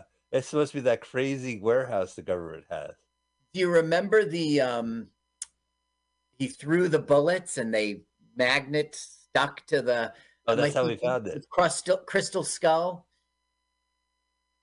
Yeah, that saved a lot of time. I don't think I'll ever watch that movie again. I don't think I stop. I go, I can't wait to rewatch Crystal Skull. No, it it didn't suck. I it mean, suck. people yeah. people acted like it did. But um, I don't know. It, it it held its own in the series. But um, look at look, a, turn it acting. on for a second so you could just see. We're just getting crazy filler in which he's acting like a nut. Uh, yes. Oh, uh, no little girls here. Just us old men.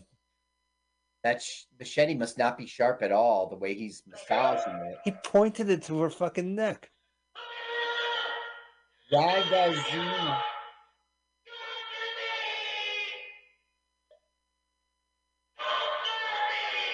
I'm acting. Torturous. Acting. Acting. Acting. Oh, she's acting. She's acting. The machete, ironic, because the machete got the Oscar. Well, they just this is just like they're dragging it out. They want to make it a feature-length film, so they got to do an extra scene. They realized last second, and this was day four of filming. Well, so look, we're at the cop shop. Uh, the chief is saying, who are your suspects? And they're saying, well, Jeremy's out. Well, Austin is out. You know, they're going through it.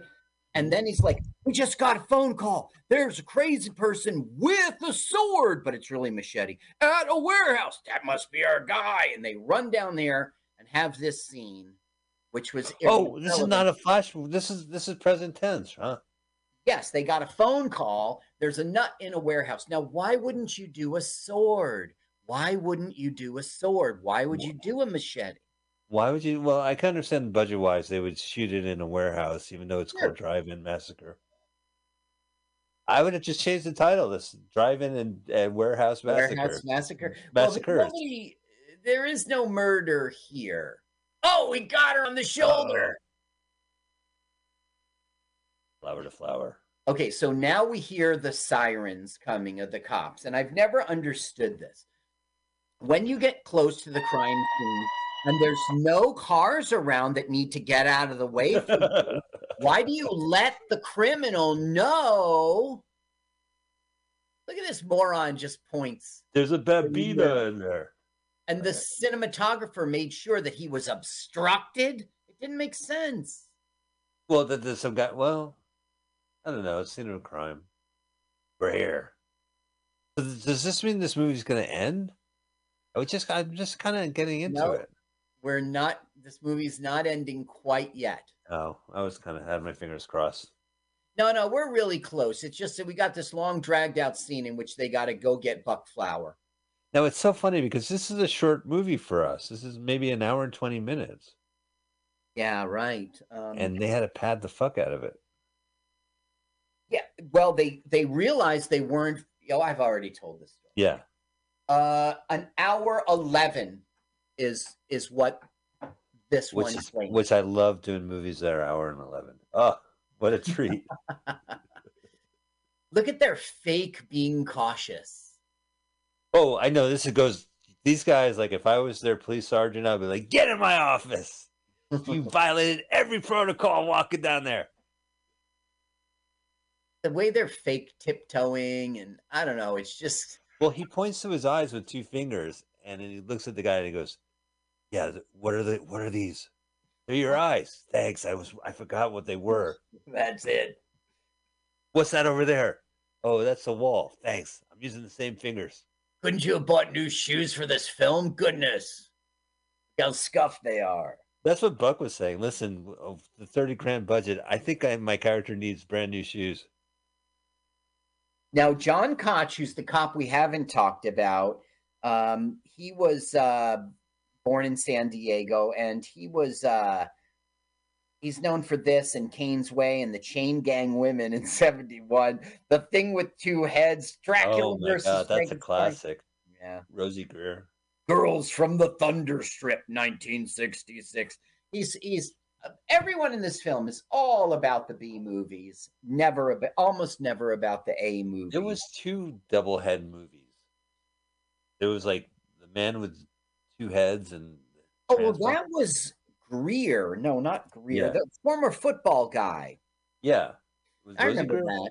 Rosie yeah. Greer. Yeah, yeah, yeah. Well, it was in the. I know that from Golden Turkey Awards, the Michael Medved book, because. Uh-huh. uh He's he gets his head grafted on a white bigot like a Charlie uh, Archie Bunker, and that's oh. the movie. Okay, so now he comes out because he's dead, and she's right. like, "Why'd you have to kill him? He was my father. He didn't mean to kill my mother and aunt. He's sick. He escaped from the hospital this morning." And oh, then the cops this. are like, "Oh, this isn't our guy." He isn't the guy. Shit, I am losing. The office pool is fucking cashing in on me. So, oh, you escaped from the hospital this morning. You was shot. Your, was your father a movie buff?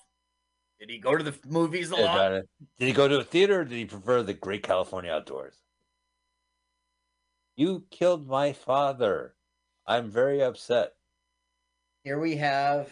Oh, this guy again is going to have a cigarette. Same jacket. All the all the nighttime drive-in stuff was shot in one single night. That explains the, the same outfits. Now, Jeremy is fired. So now, it's really stupid. He's coming to, like, get his paycheck and give the sword collection to Austin or something. He says he has a present in there, uh, but we never see what it is. Now, this woman who runs out, her name is Arlene. She's supposed to be an employee there, and we see her in the very last second of this film. Her name is Jennifer Jacqueline something French, G I R O U X. Oh. And she's a writer, producer, and director of feature films. She co-founded this global universal film group. She was on Broadway and off-Broadway plays. Uh, she was in a film with Pat Boone and Eric Estrada, lead role. Wow. She was in uh, To Live and Die in L A. She produced ten feature films and two movies of the week. She's got thirty-six actress credits. She is never a big, big, big success, but she has had it some sounds like she's, she's been working fine. Yeah, and, that's and she's right. into it. Now, yeah. um, if you see her on I M D B, it's the same person, just ancient. You see it, like if you look at her facial features, it's her again, just ancient and with Botox lips. So she's saying, don't go in there. He said he would kill you if he ever saw you again. Oh, well, you failed.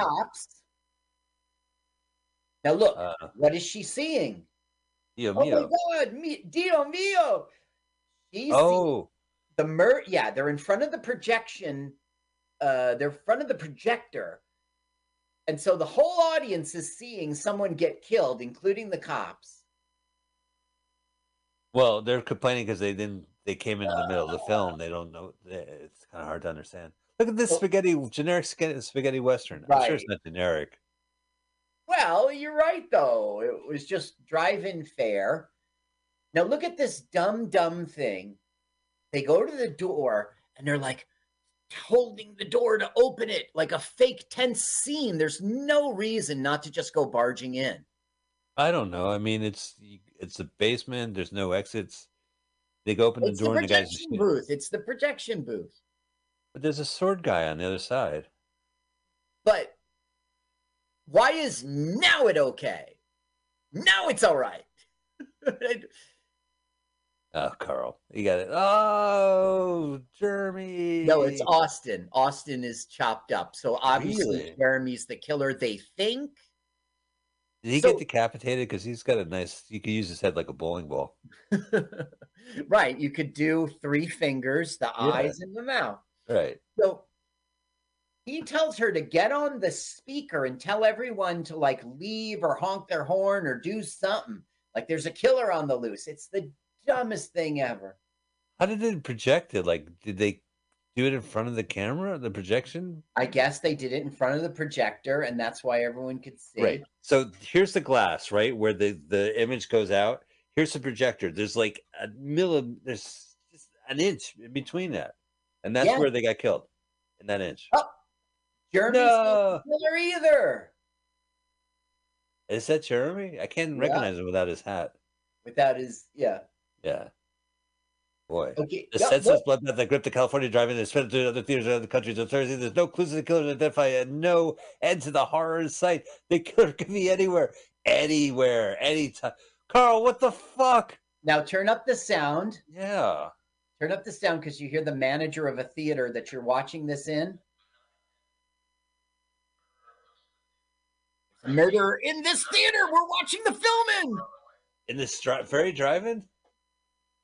Goes, do not panic. Police are on their way. Oh, so yeah. nobody. We learned that nobody. That's the killer. Ending of the movie? We never find out who's the killer. This is no Poirot.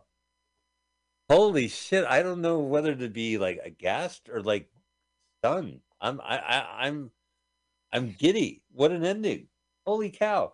It just abruptly ends saying the murderer never got away and he could be in yeah, this theater. The murderer was never found. And then you hear the manager go, there's a murderer in the theater. Like, I don't know. If this film was done well, this stuff would be pretty cool. You know, like. Oh, like Orson Welles in War of the Worlds. He, the, people thought the radio show was real and the, the radio audience was like moving out of New Jersey. Yeah, that's right. I've yeah. been to that site in New Jersey, Grover's Mill. Uh-huh. And there's a little plaque to it. Poor Grover's Mill. Carl, what'd you think of the movie, Drive-In Massacre? I think that this movie was so bad, it wasn't up to even your standards of your podcast. That's, I really think that's yeah. ironic. That's ironic because I thought this movie was up to my standards. Okay. It's everything I wanted in a movie.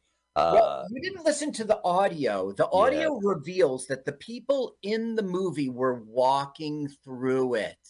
Just, oh, yeah. And, and they would make a mistake like, listen, English, Mister English, and they would correct themselves. They never reshot. It, it well, it was fun to watch on your show. Yeah, I'm gonna, I'm, I'm gonna recommend this movie if you're looking for a decent horror film. You can't go wrong with this. They really tried. There's Watching like fifteen decapitations. Most movies offer like four or five decapitations. This Nine nothing... people body count. One of them got skewered. There were two decapitations only. I can't believe it. And that cliffhanger. I'm right? sure the killer has died of natural no. causes by now. Chef I mean, that's... Kiss. Chef Kiss. Wow. We no. don't need an ending. Most people have an ending, but not us, my friend. Oh, I just cleared it. Okay, so, well, that was our movie for this week. We hope you enjoyed as much as I did. Wonderwall. Uh, oh, screwed that up, Carl. Yeah. Uh, Drive-In Massacre. Next week's movie is Wonderwall. That's the reason why I blurted it.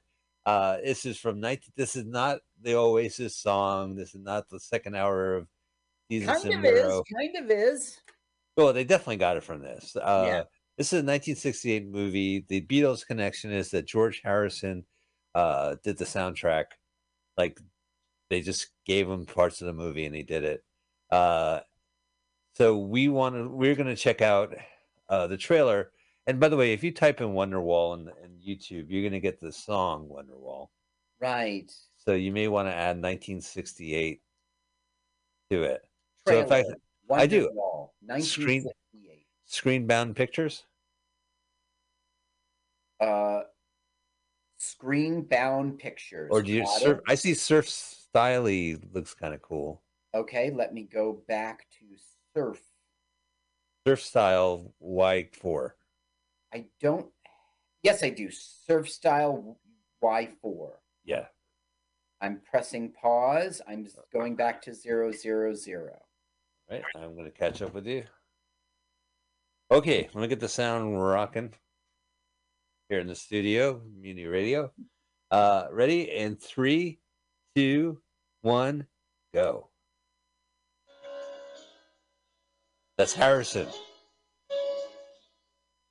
Wonderwall, the movie, not the Oasis song. Not the, the Oasis song, which hasn't come out yet. Is that a mermaid?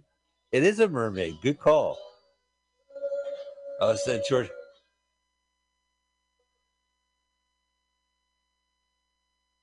You must be a scientist. Maybe I'll try to pitch you on a guest for this. Uh... Oh, there must be a Beatle fan or something. There is a huge Beatle fan, and he is my son. He is a George Harrison fan. Oh, absolutely. Do you really want to drag your son into this podcast? Well, you're right to say drag. He might go like, Dad, I don't want to be part of your dumb thing. Yeah, uh-huh. That's actually an advantage for us. So there's there's holes in the wall, but we haven't seen that yet. Well, he gets to see like a uh, silhouette of a dancing oh, girl. Oh, he projects. Uh, oh, he uses the light to make a like a silhouette, like one of those. It's a it's a wall, all right, a wonder wall. Music by George Harrison. Yeah, I turned it off by mistake.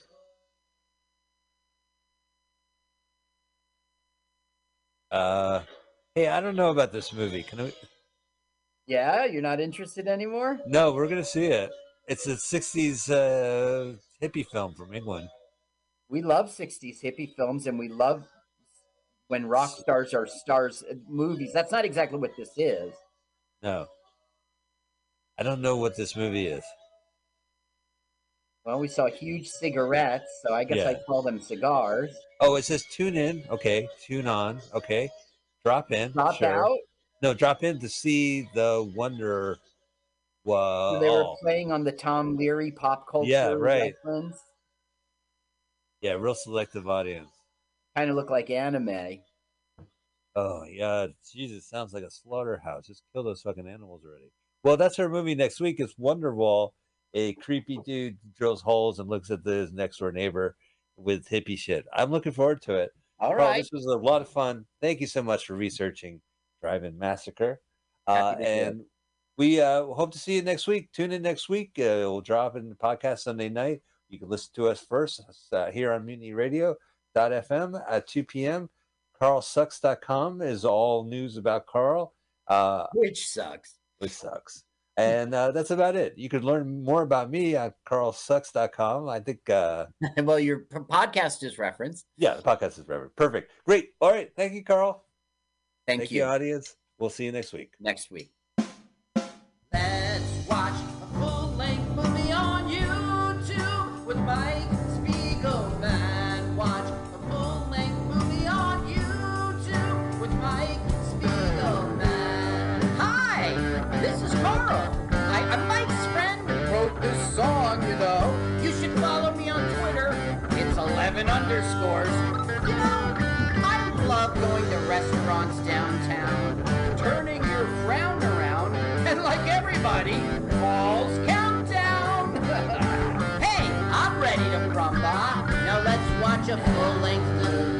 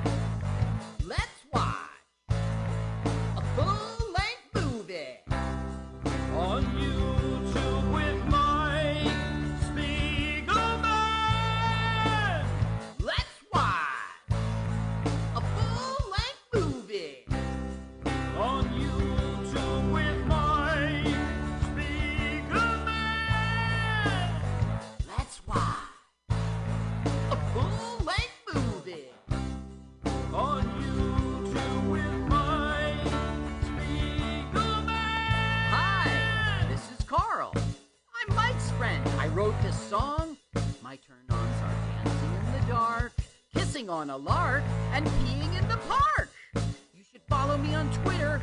It's Jokes to Carl. That's the duh of Francais, not the duh of dumbass. But never mind that. Don't follow me now. Follow me later. I mean, for right now. Uh, let's watch a full-length movie on you.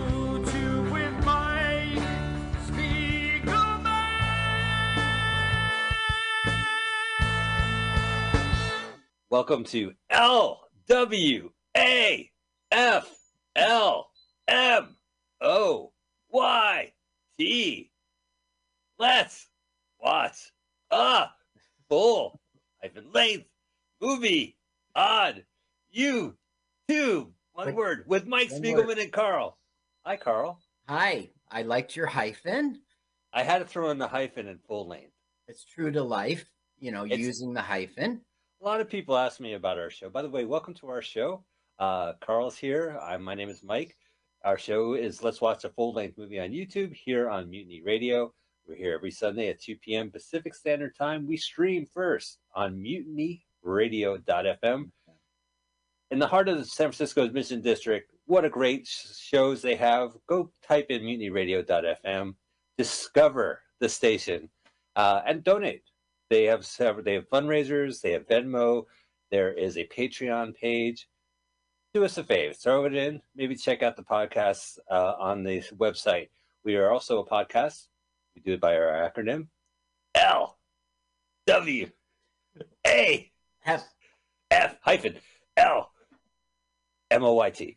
Uh, you can find us on uh, your any of your podcast subscribers, subscriptions, and we also have a YouTube channel. We watch a full-length movie on YouTube. We talk through the entire movie. We want you to watch the movie and listen to us at the same time. If you don't have that patience, just go to our YouTube channel where Carl has meticulously synced up our podcast to the movie we are watching. Carl, what is the movie we are watching this week? Today we will watch The Christian Licorice Store. Yes, uh, yes, we're going to do that. The Christian Licorice Store. Now, licorice is L I C O rice. L I C O R I C E. nineteen seventy-one. Okay, so we are going to go, and uh, who? Which channel is this movie on? We like Dino Luca Maria Carboni. Oh, all right, with the accent? Um, Dino Luca Maria Carboni. Dino Luca Maria Carboni is the subscription channel on YouTube that is hosting the licorice. It's the Chinese, no, not the Chinese licorice store, the Christian licorice store. Man, I have I have three four questions already just for the four word title. All right, uh, so we want you to find that link, find the the version, click the link. Hit pause immediately. We're going to pause it, and we want you to move it to the left. And when you hear go, click go. Well, we're very excited. We have a celebrity comedian who will say go as part of our feature Celebrity Comedian Countdown. This gives you a chance to find the movie on YouTube. This gives you a chance to learn about a comedian celebrity. And hear them countdown. A celebrity comedian. That's right. We've had some good celebrity comedians, Carl. I don't yeah. hear them before we, we record, but I was just listening to our most recent episode, and I don't know. This shit's interesting. You're pretty good at this shit, dude. Yeah, I know what to ask, and I know who to ask it of. Uh-huh. And, of course, the best interview I've ever done is Andy Quinn. Oh, yeah. You can find it. It's very easy to find what movie and who our guest star is by going to the website and taking a guess, because our podcasts are listed by the date we broadcast on mutiny radio dot f m. All right. Take it away, Carl. Good evening, ladies and gentlemen, and welcome to Celebrity Comedian Comedian Countdown. This time with Johnny Hollywood. Johnny, Cloud Dog, yay! Okay, so you are a for real ass comedian. You've been on Impractical Jokers. We've seen you on True T V. One of the things I'm impressed with you about is, even though you're a real comedian out there doing gigs, you have yeah. the balls to show up at all these open mics, try out your mater- new material, mingle with these open micers. Yeah, I guess I do that. Now, one of the things I'm impressed with you about is you have this incredible drive to be in stand-up. I mean, you don't even have a day job. Who says you need a day job, Carl? If you have a drive to be a stand-up comedian, usually it's important that you don't have a day job. That way, you're up at night, you're available, you can be out there and and and uh you and know, working you... on it every night. Yeah. Mm-hmm. Yeah. Paul Paul used Paul uh, No Filter Paul used to tell a joke about uh, my wife says I don't see her anymore, and I'm like, that's great, because I'm only doing comedy uh eight days a week. At one of those gigs, I think it was in uh uh not Garfield, it was in Elmwood Park. I, I sang the Beatles song eight days a week. It was right. Paul's Got a Good Marriage because he's out there doing comedy eight days a week. You're very good. That yes. got a roar, but it was an inside joke, right? Sure. That's, that's, yeah, that's a lot legs. Of the problems with open mics. They're all, a lot of it gets inside. It gets really cliquey, and the guys don't have any ambition to do more than that open mic. They become professional open micers. Um, you should definitely be spreading it out and going to as many different open mics as possible. I mean, I used to drive literally like forty-five minutes to an hour, sometimes three hours, just to go to a different open mic. Okay, so now it is time for everyone at home to watch this movie with us. They got to press play at the exact time as we do. So let's hear a paced comedian countdown with Johnny Hollywood right now. Three, two, one, go. Oh, let's crank up the music. I got the audio. Oh, uh, we want to give a shout. I really uh, is that the great tunnel or the or the Bay Area after the Golden Gate Bridge? That was Robin Hood. New Jersey comic, you've seen a lot of tunnels, right? yeah. yeah. You got to go with it up. Oh, uh, my fans, it's a bridge and tunnel crowd. This looks like uh, Marin County, north. Uh, when you take the Golden Gate Bridge, you yeah. have to go through a tunnel. Right, but and especially the hills, how they're all barren wilderness. It's California. It, this must be a metaphor or a simile. Well, you know, I I don't know. You see, the beginning of a film's supposed to give you atmosphere and mood, but right. we're really not coming back here. We are getting atmosphere and mood. It establishes this California. There's a tunnel that you go, and at the end of the tunnel, uh-oh, it looks like someone got fucked up. There's construction. Danger. Danger. Yeah. So it's symbolic. What a ballsy little director. Well, this guy, you should like him. He directed half of the Monkees episode. Okay. I like him. Well, he done then Pop Sensibility. And that has to be Los Angeles, right? Oh, how barren. It's got to be L A, yeah. yeah. Okay, now we're about to see the end of the film. Oh, like in uh, Vox Lux, Lux Fox. Have you seen that movie? It's I good. guess no. Vox Lux. It starts at the ending and it rolls the end credits at the beginning of the film. Vox Lux. V O X L U X. I'm okay. sure I got the title wrong. Look oh. out, dude. DeLorean's going to get fucked up. Yeah, now look, it's not the construction site we saw a minute ago. Oh. Oh, we got psyched out. They showed us the wrong tunnel, intentionally. I think that's a stunt man. Yeah, that's a stunt man. That's not Bo Bridges. It could be a Bo Bridges-looking stunt man. Right. Like they exist. Oh, this must be the tunnel. Yeah. Now we're at the beginning. Modern day. Okay. We just saw the ending, but now we're at a tennis match. Why? Oh, and there's Bo.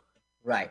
Now, I'm sure that, like, there's a vendor who's like, licorice, get your licorice. Get your available every Sunday. Not available. Uh, meat version not available on Fridays. Right? They don't sell beef jerky at the licorice, Christian, the Christian right. licorice store on Fridays. Not on there's no meat. No. It's Lent. Oh, what? A, this guy fucked up. He's a professional tennis player. Carl, cut to the chase. What the fuck is a lick? Christian licorice, licorice store. store. I'm not going to cut to the chase. God.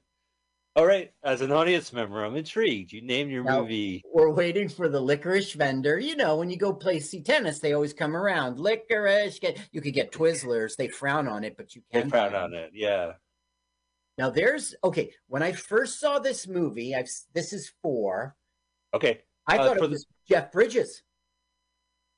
Well, Bo Bridges is a handsome man, and uh, he was a handsome man as a young man as well, as you can yeah. see.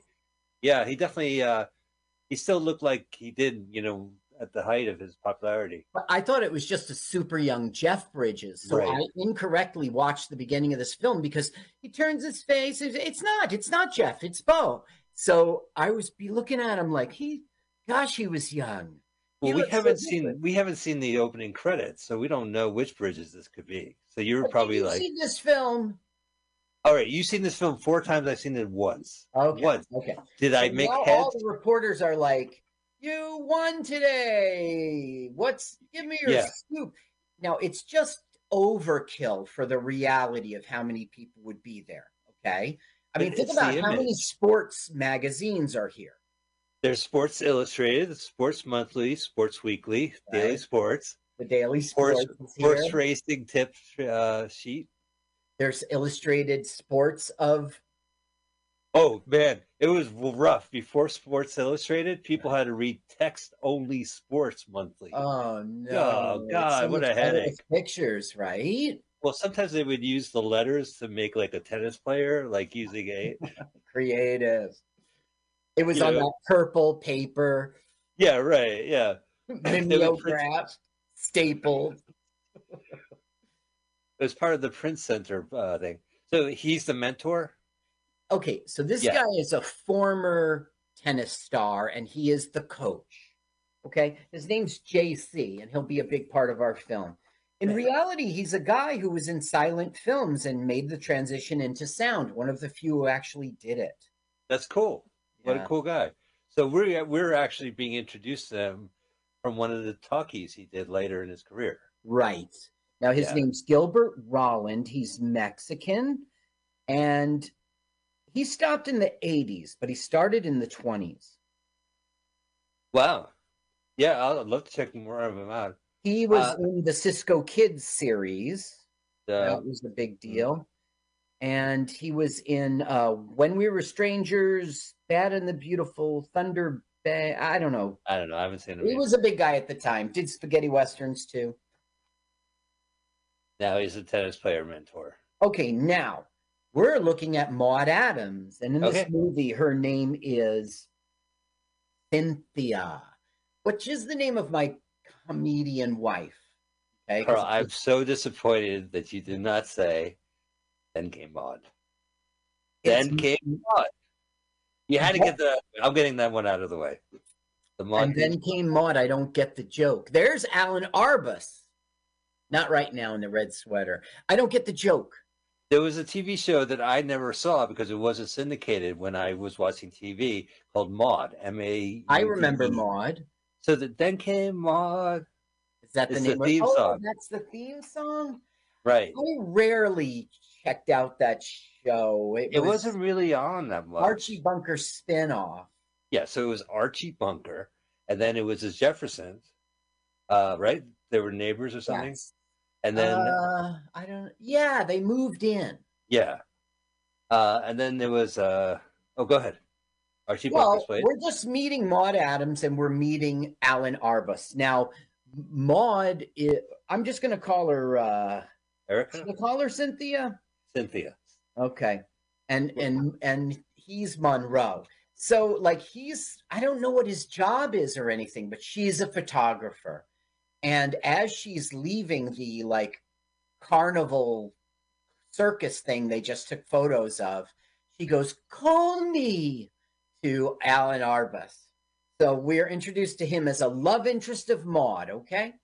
Alan Arbus, right? So that's like Barney Miller.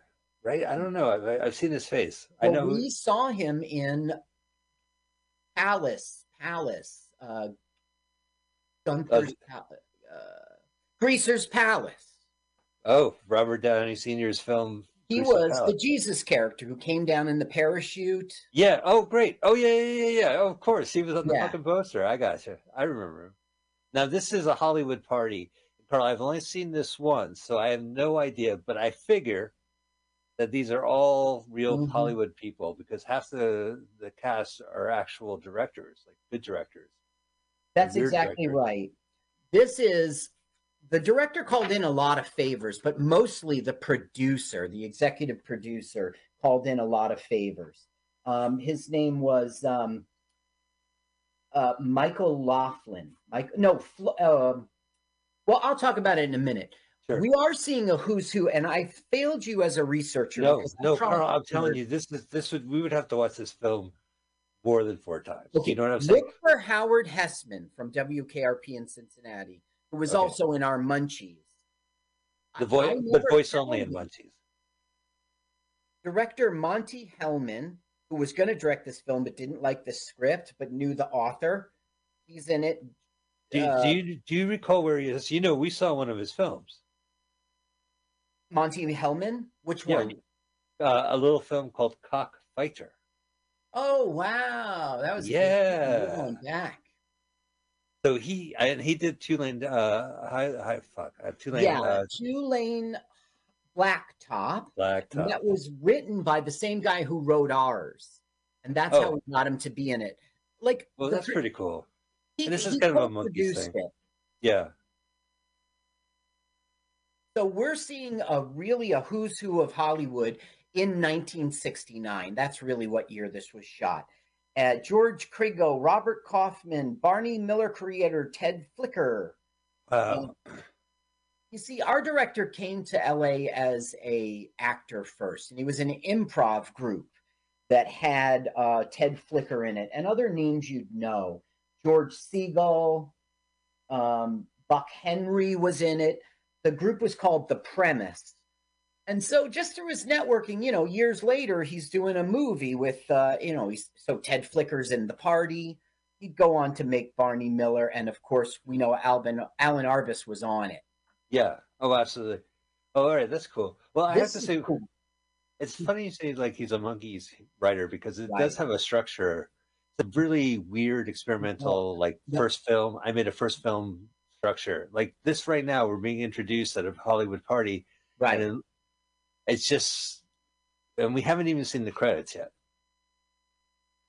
So he is a, he directed, uh, he didn't write anything here. He directed the monkeys. Like oh, he actors. directed the monkeys. Yeah, yeah. So he's a big deal. And he pretty much just let the camera go. Uh, you know, follow. You know who that guy is? Is that Robert Englund? No. I don't know, man. I really failed you as a researcher. No, don't even worry about it. I've, I recognize him from my cologne bottle. It should be when I go to that guy, I say, there's Frank Thompson and there's Bill. I should be. Able I feel to... like we should be able to do that if we watch this film continuously. Like, I think if I watched this film several times and I could figure out who's who, that's how I would do it. Here's now, this is, yeah, go ahead. So we didn't see Howard Hessman, did we? I don't know. So this is interesting, good thing of the director. Here's our opening credits. It's twelve minutes into the film, and they're like, the viewing of our film will be in the projection room downstairs. And now we're seeing the credits of our film. It's pretty cool. But it's our film is the character who's in the audience. The movie opens with the characters in the audience watching their own film, right? With uh, with the actors, uh, uh, his two name. of them, yeah, yeah. But these are real names, you know. Lalo Schurzen did the music. He's not. A, these are real people. Bo Bridges. So I, I, I don't know. Like Carl, I think this is a great stunt this director did, like yeah. by pulling this, like having like you're in Hollywood. You're going to die in Hollywood. You see the way you're going to die. It starts off with you in Hollywood, and Hollywood presents your story. And that's the way you open the credits. My thing is, where do you go from there? Like, once you set up such a great opening where it's so self-consciously opening a movie, once that scene is opening scene is done, you know, you better have a great next scene. Otherwise, it deflates the entire movie, because we just yeah. went through this, like, self-conscious, you know, meta cool but trick, you know. It should deliver next. Directors do that, but it's just sometimes you see a movie where eh, you know, like, it's clever, you know. You should write your movie backwards. Did you ever see Pootie Tang, where it starts off he, he's talking like Bob Costas, and they have a clip from the movie and they show the entire movie, and at the end they they go back to the the set and he goes, oh, we were just going to play the trailer, we just played the whole movie. And it was, you know, that was, you know, I did see that film, but I guess I blanked that film out because it was really bad. And so I didn't, like, it, you know, like, it's not just a bad reputation. You watch that film and you're like, I don't want to watch it. It's, you want to leave. Okay, so now we have the inciting incident, okay? And it's kind of late in our film, but boy meets girl. That's what happens here. That what the, this movie is about, no, their relationship. Yeah, I think they have chemistry in this movie. Right, I mean, like, they're gonna. It's, it's. I like Maude Adams, and young Bo Bridges is good. And they were sexually attracted to each other in real life. Oh, yeah. Sources, uh, anonymous sources say on set. Well, I mean, people, extra, extra. Bo Bridges says it. The director said it. This one woman called up the director and had an inter phone interview with him about this movie. The guy was eighty-five years old in Palm Springs. I don't wow. know what year this was. He Maybe he passed on, I'm not sure. But he, that interview really gave me a lot of insight. Oh, no shit. Film. Yeah. Did he talk about, was it theatrically released or was it just in film festival? Well, I mean, he didn't really talk about that. He was a little embarrassed about it. Its theatrical release was horrible. Uh, first of all, they didn't like the movie, and they sat on it for two years. This thing was shot in sixty-nine and done. Um, the film opened November twenty-fourth, seventy-one at the Paris Theater in Boston, four theaters in Detroit. It was also in seventy-one screened in Greenwich Village. Huh. That's it. And it also never came out on D V D or V H S. I know, that's the crazy part. I'll tell you how I found this film. I was looking for another film. And I believe it was on the channel, the Dino, our friend Dino channel. And right. uh, I, I, as I do, I always check the the channel's uh, videos. yeah, yeah, what else do you have? And there was this, and I couldn't believe it. Look at this, Mulholland Drive, right? Right. I don't know if it's Mulholland Drive. I don't know. It has to be. It has to be. It has yeah, to be. You're, you're a Los Angeles native. You remember this. Well, sure. I lived in Growing Los up Angeles. in Los Angeles. Yeah. You lived off of Mulholland Drive. You could still see far. you could still see your tent over there. Look right there, your tent, right off the side of the road. Uh, where do you live in Los Angeles? Off of Mulholland Drive. The good old days, you used to be able to hang out that Hollywood sign and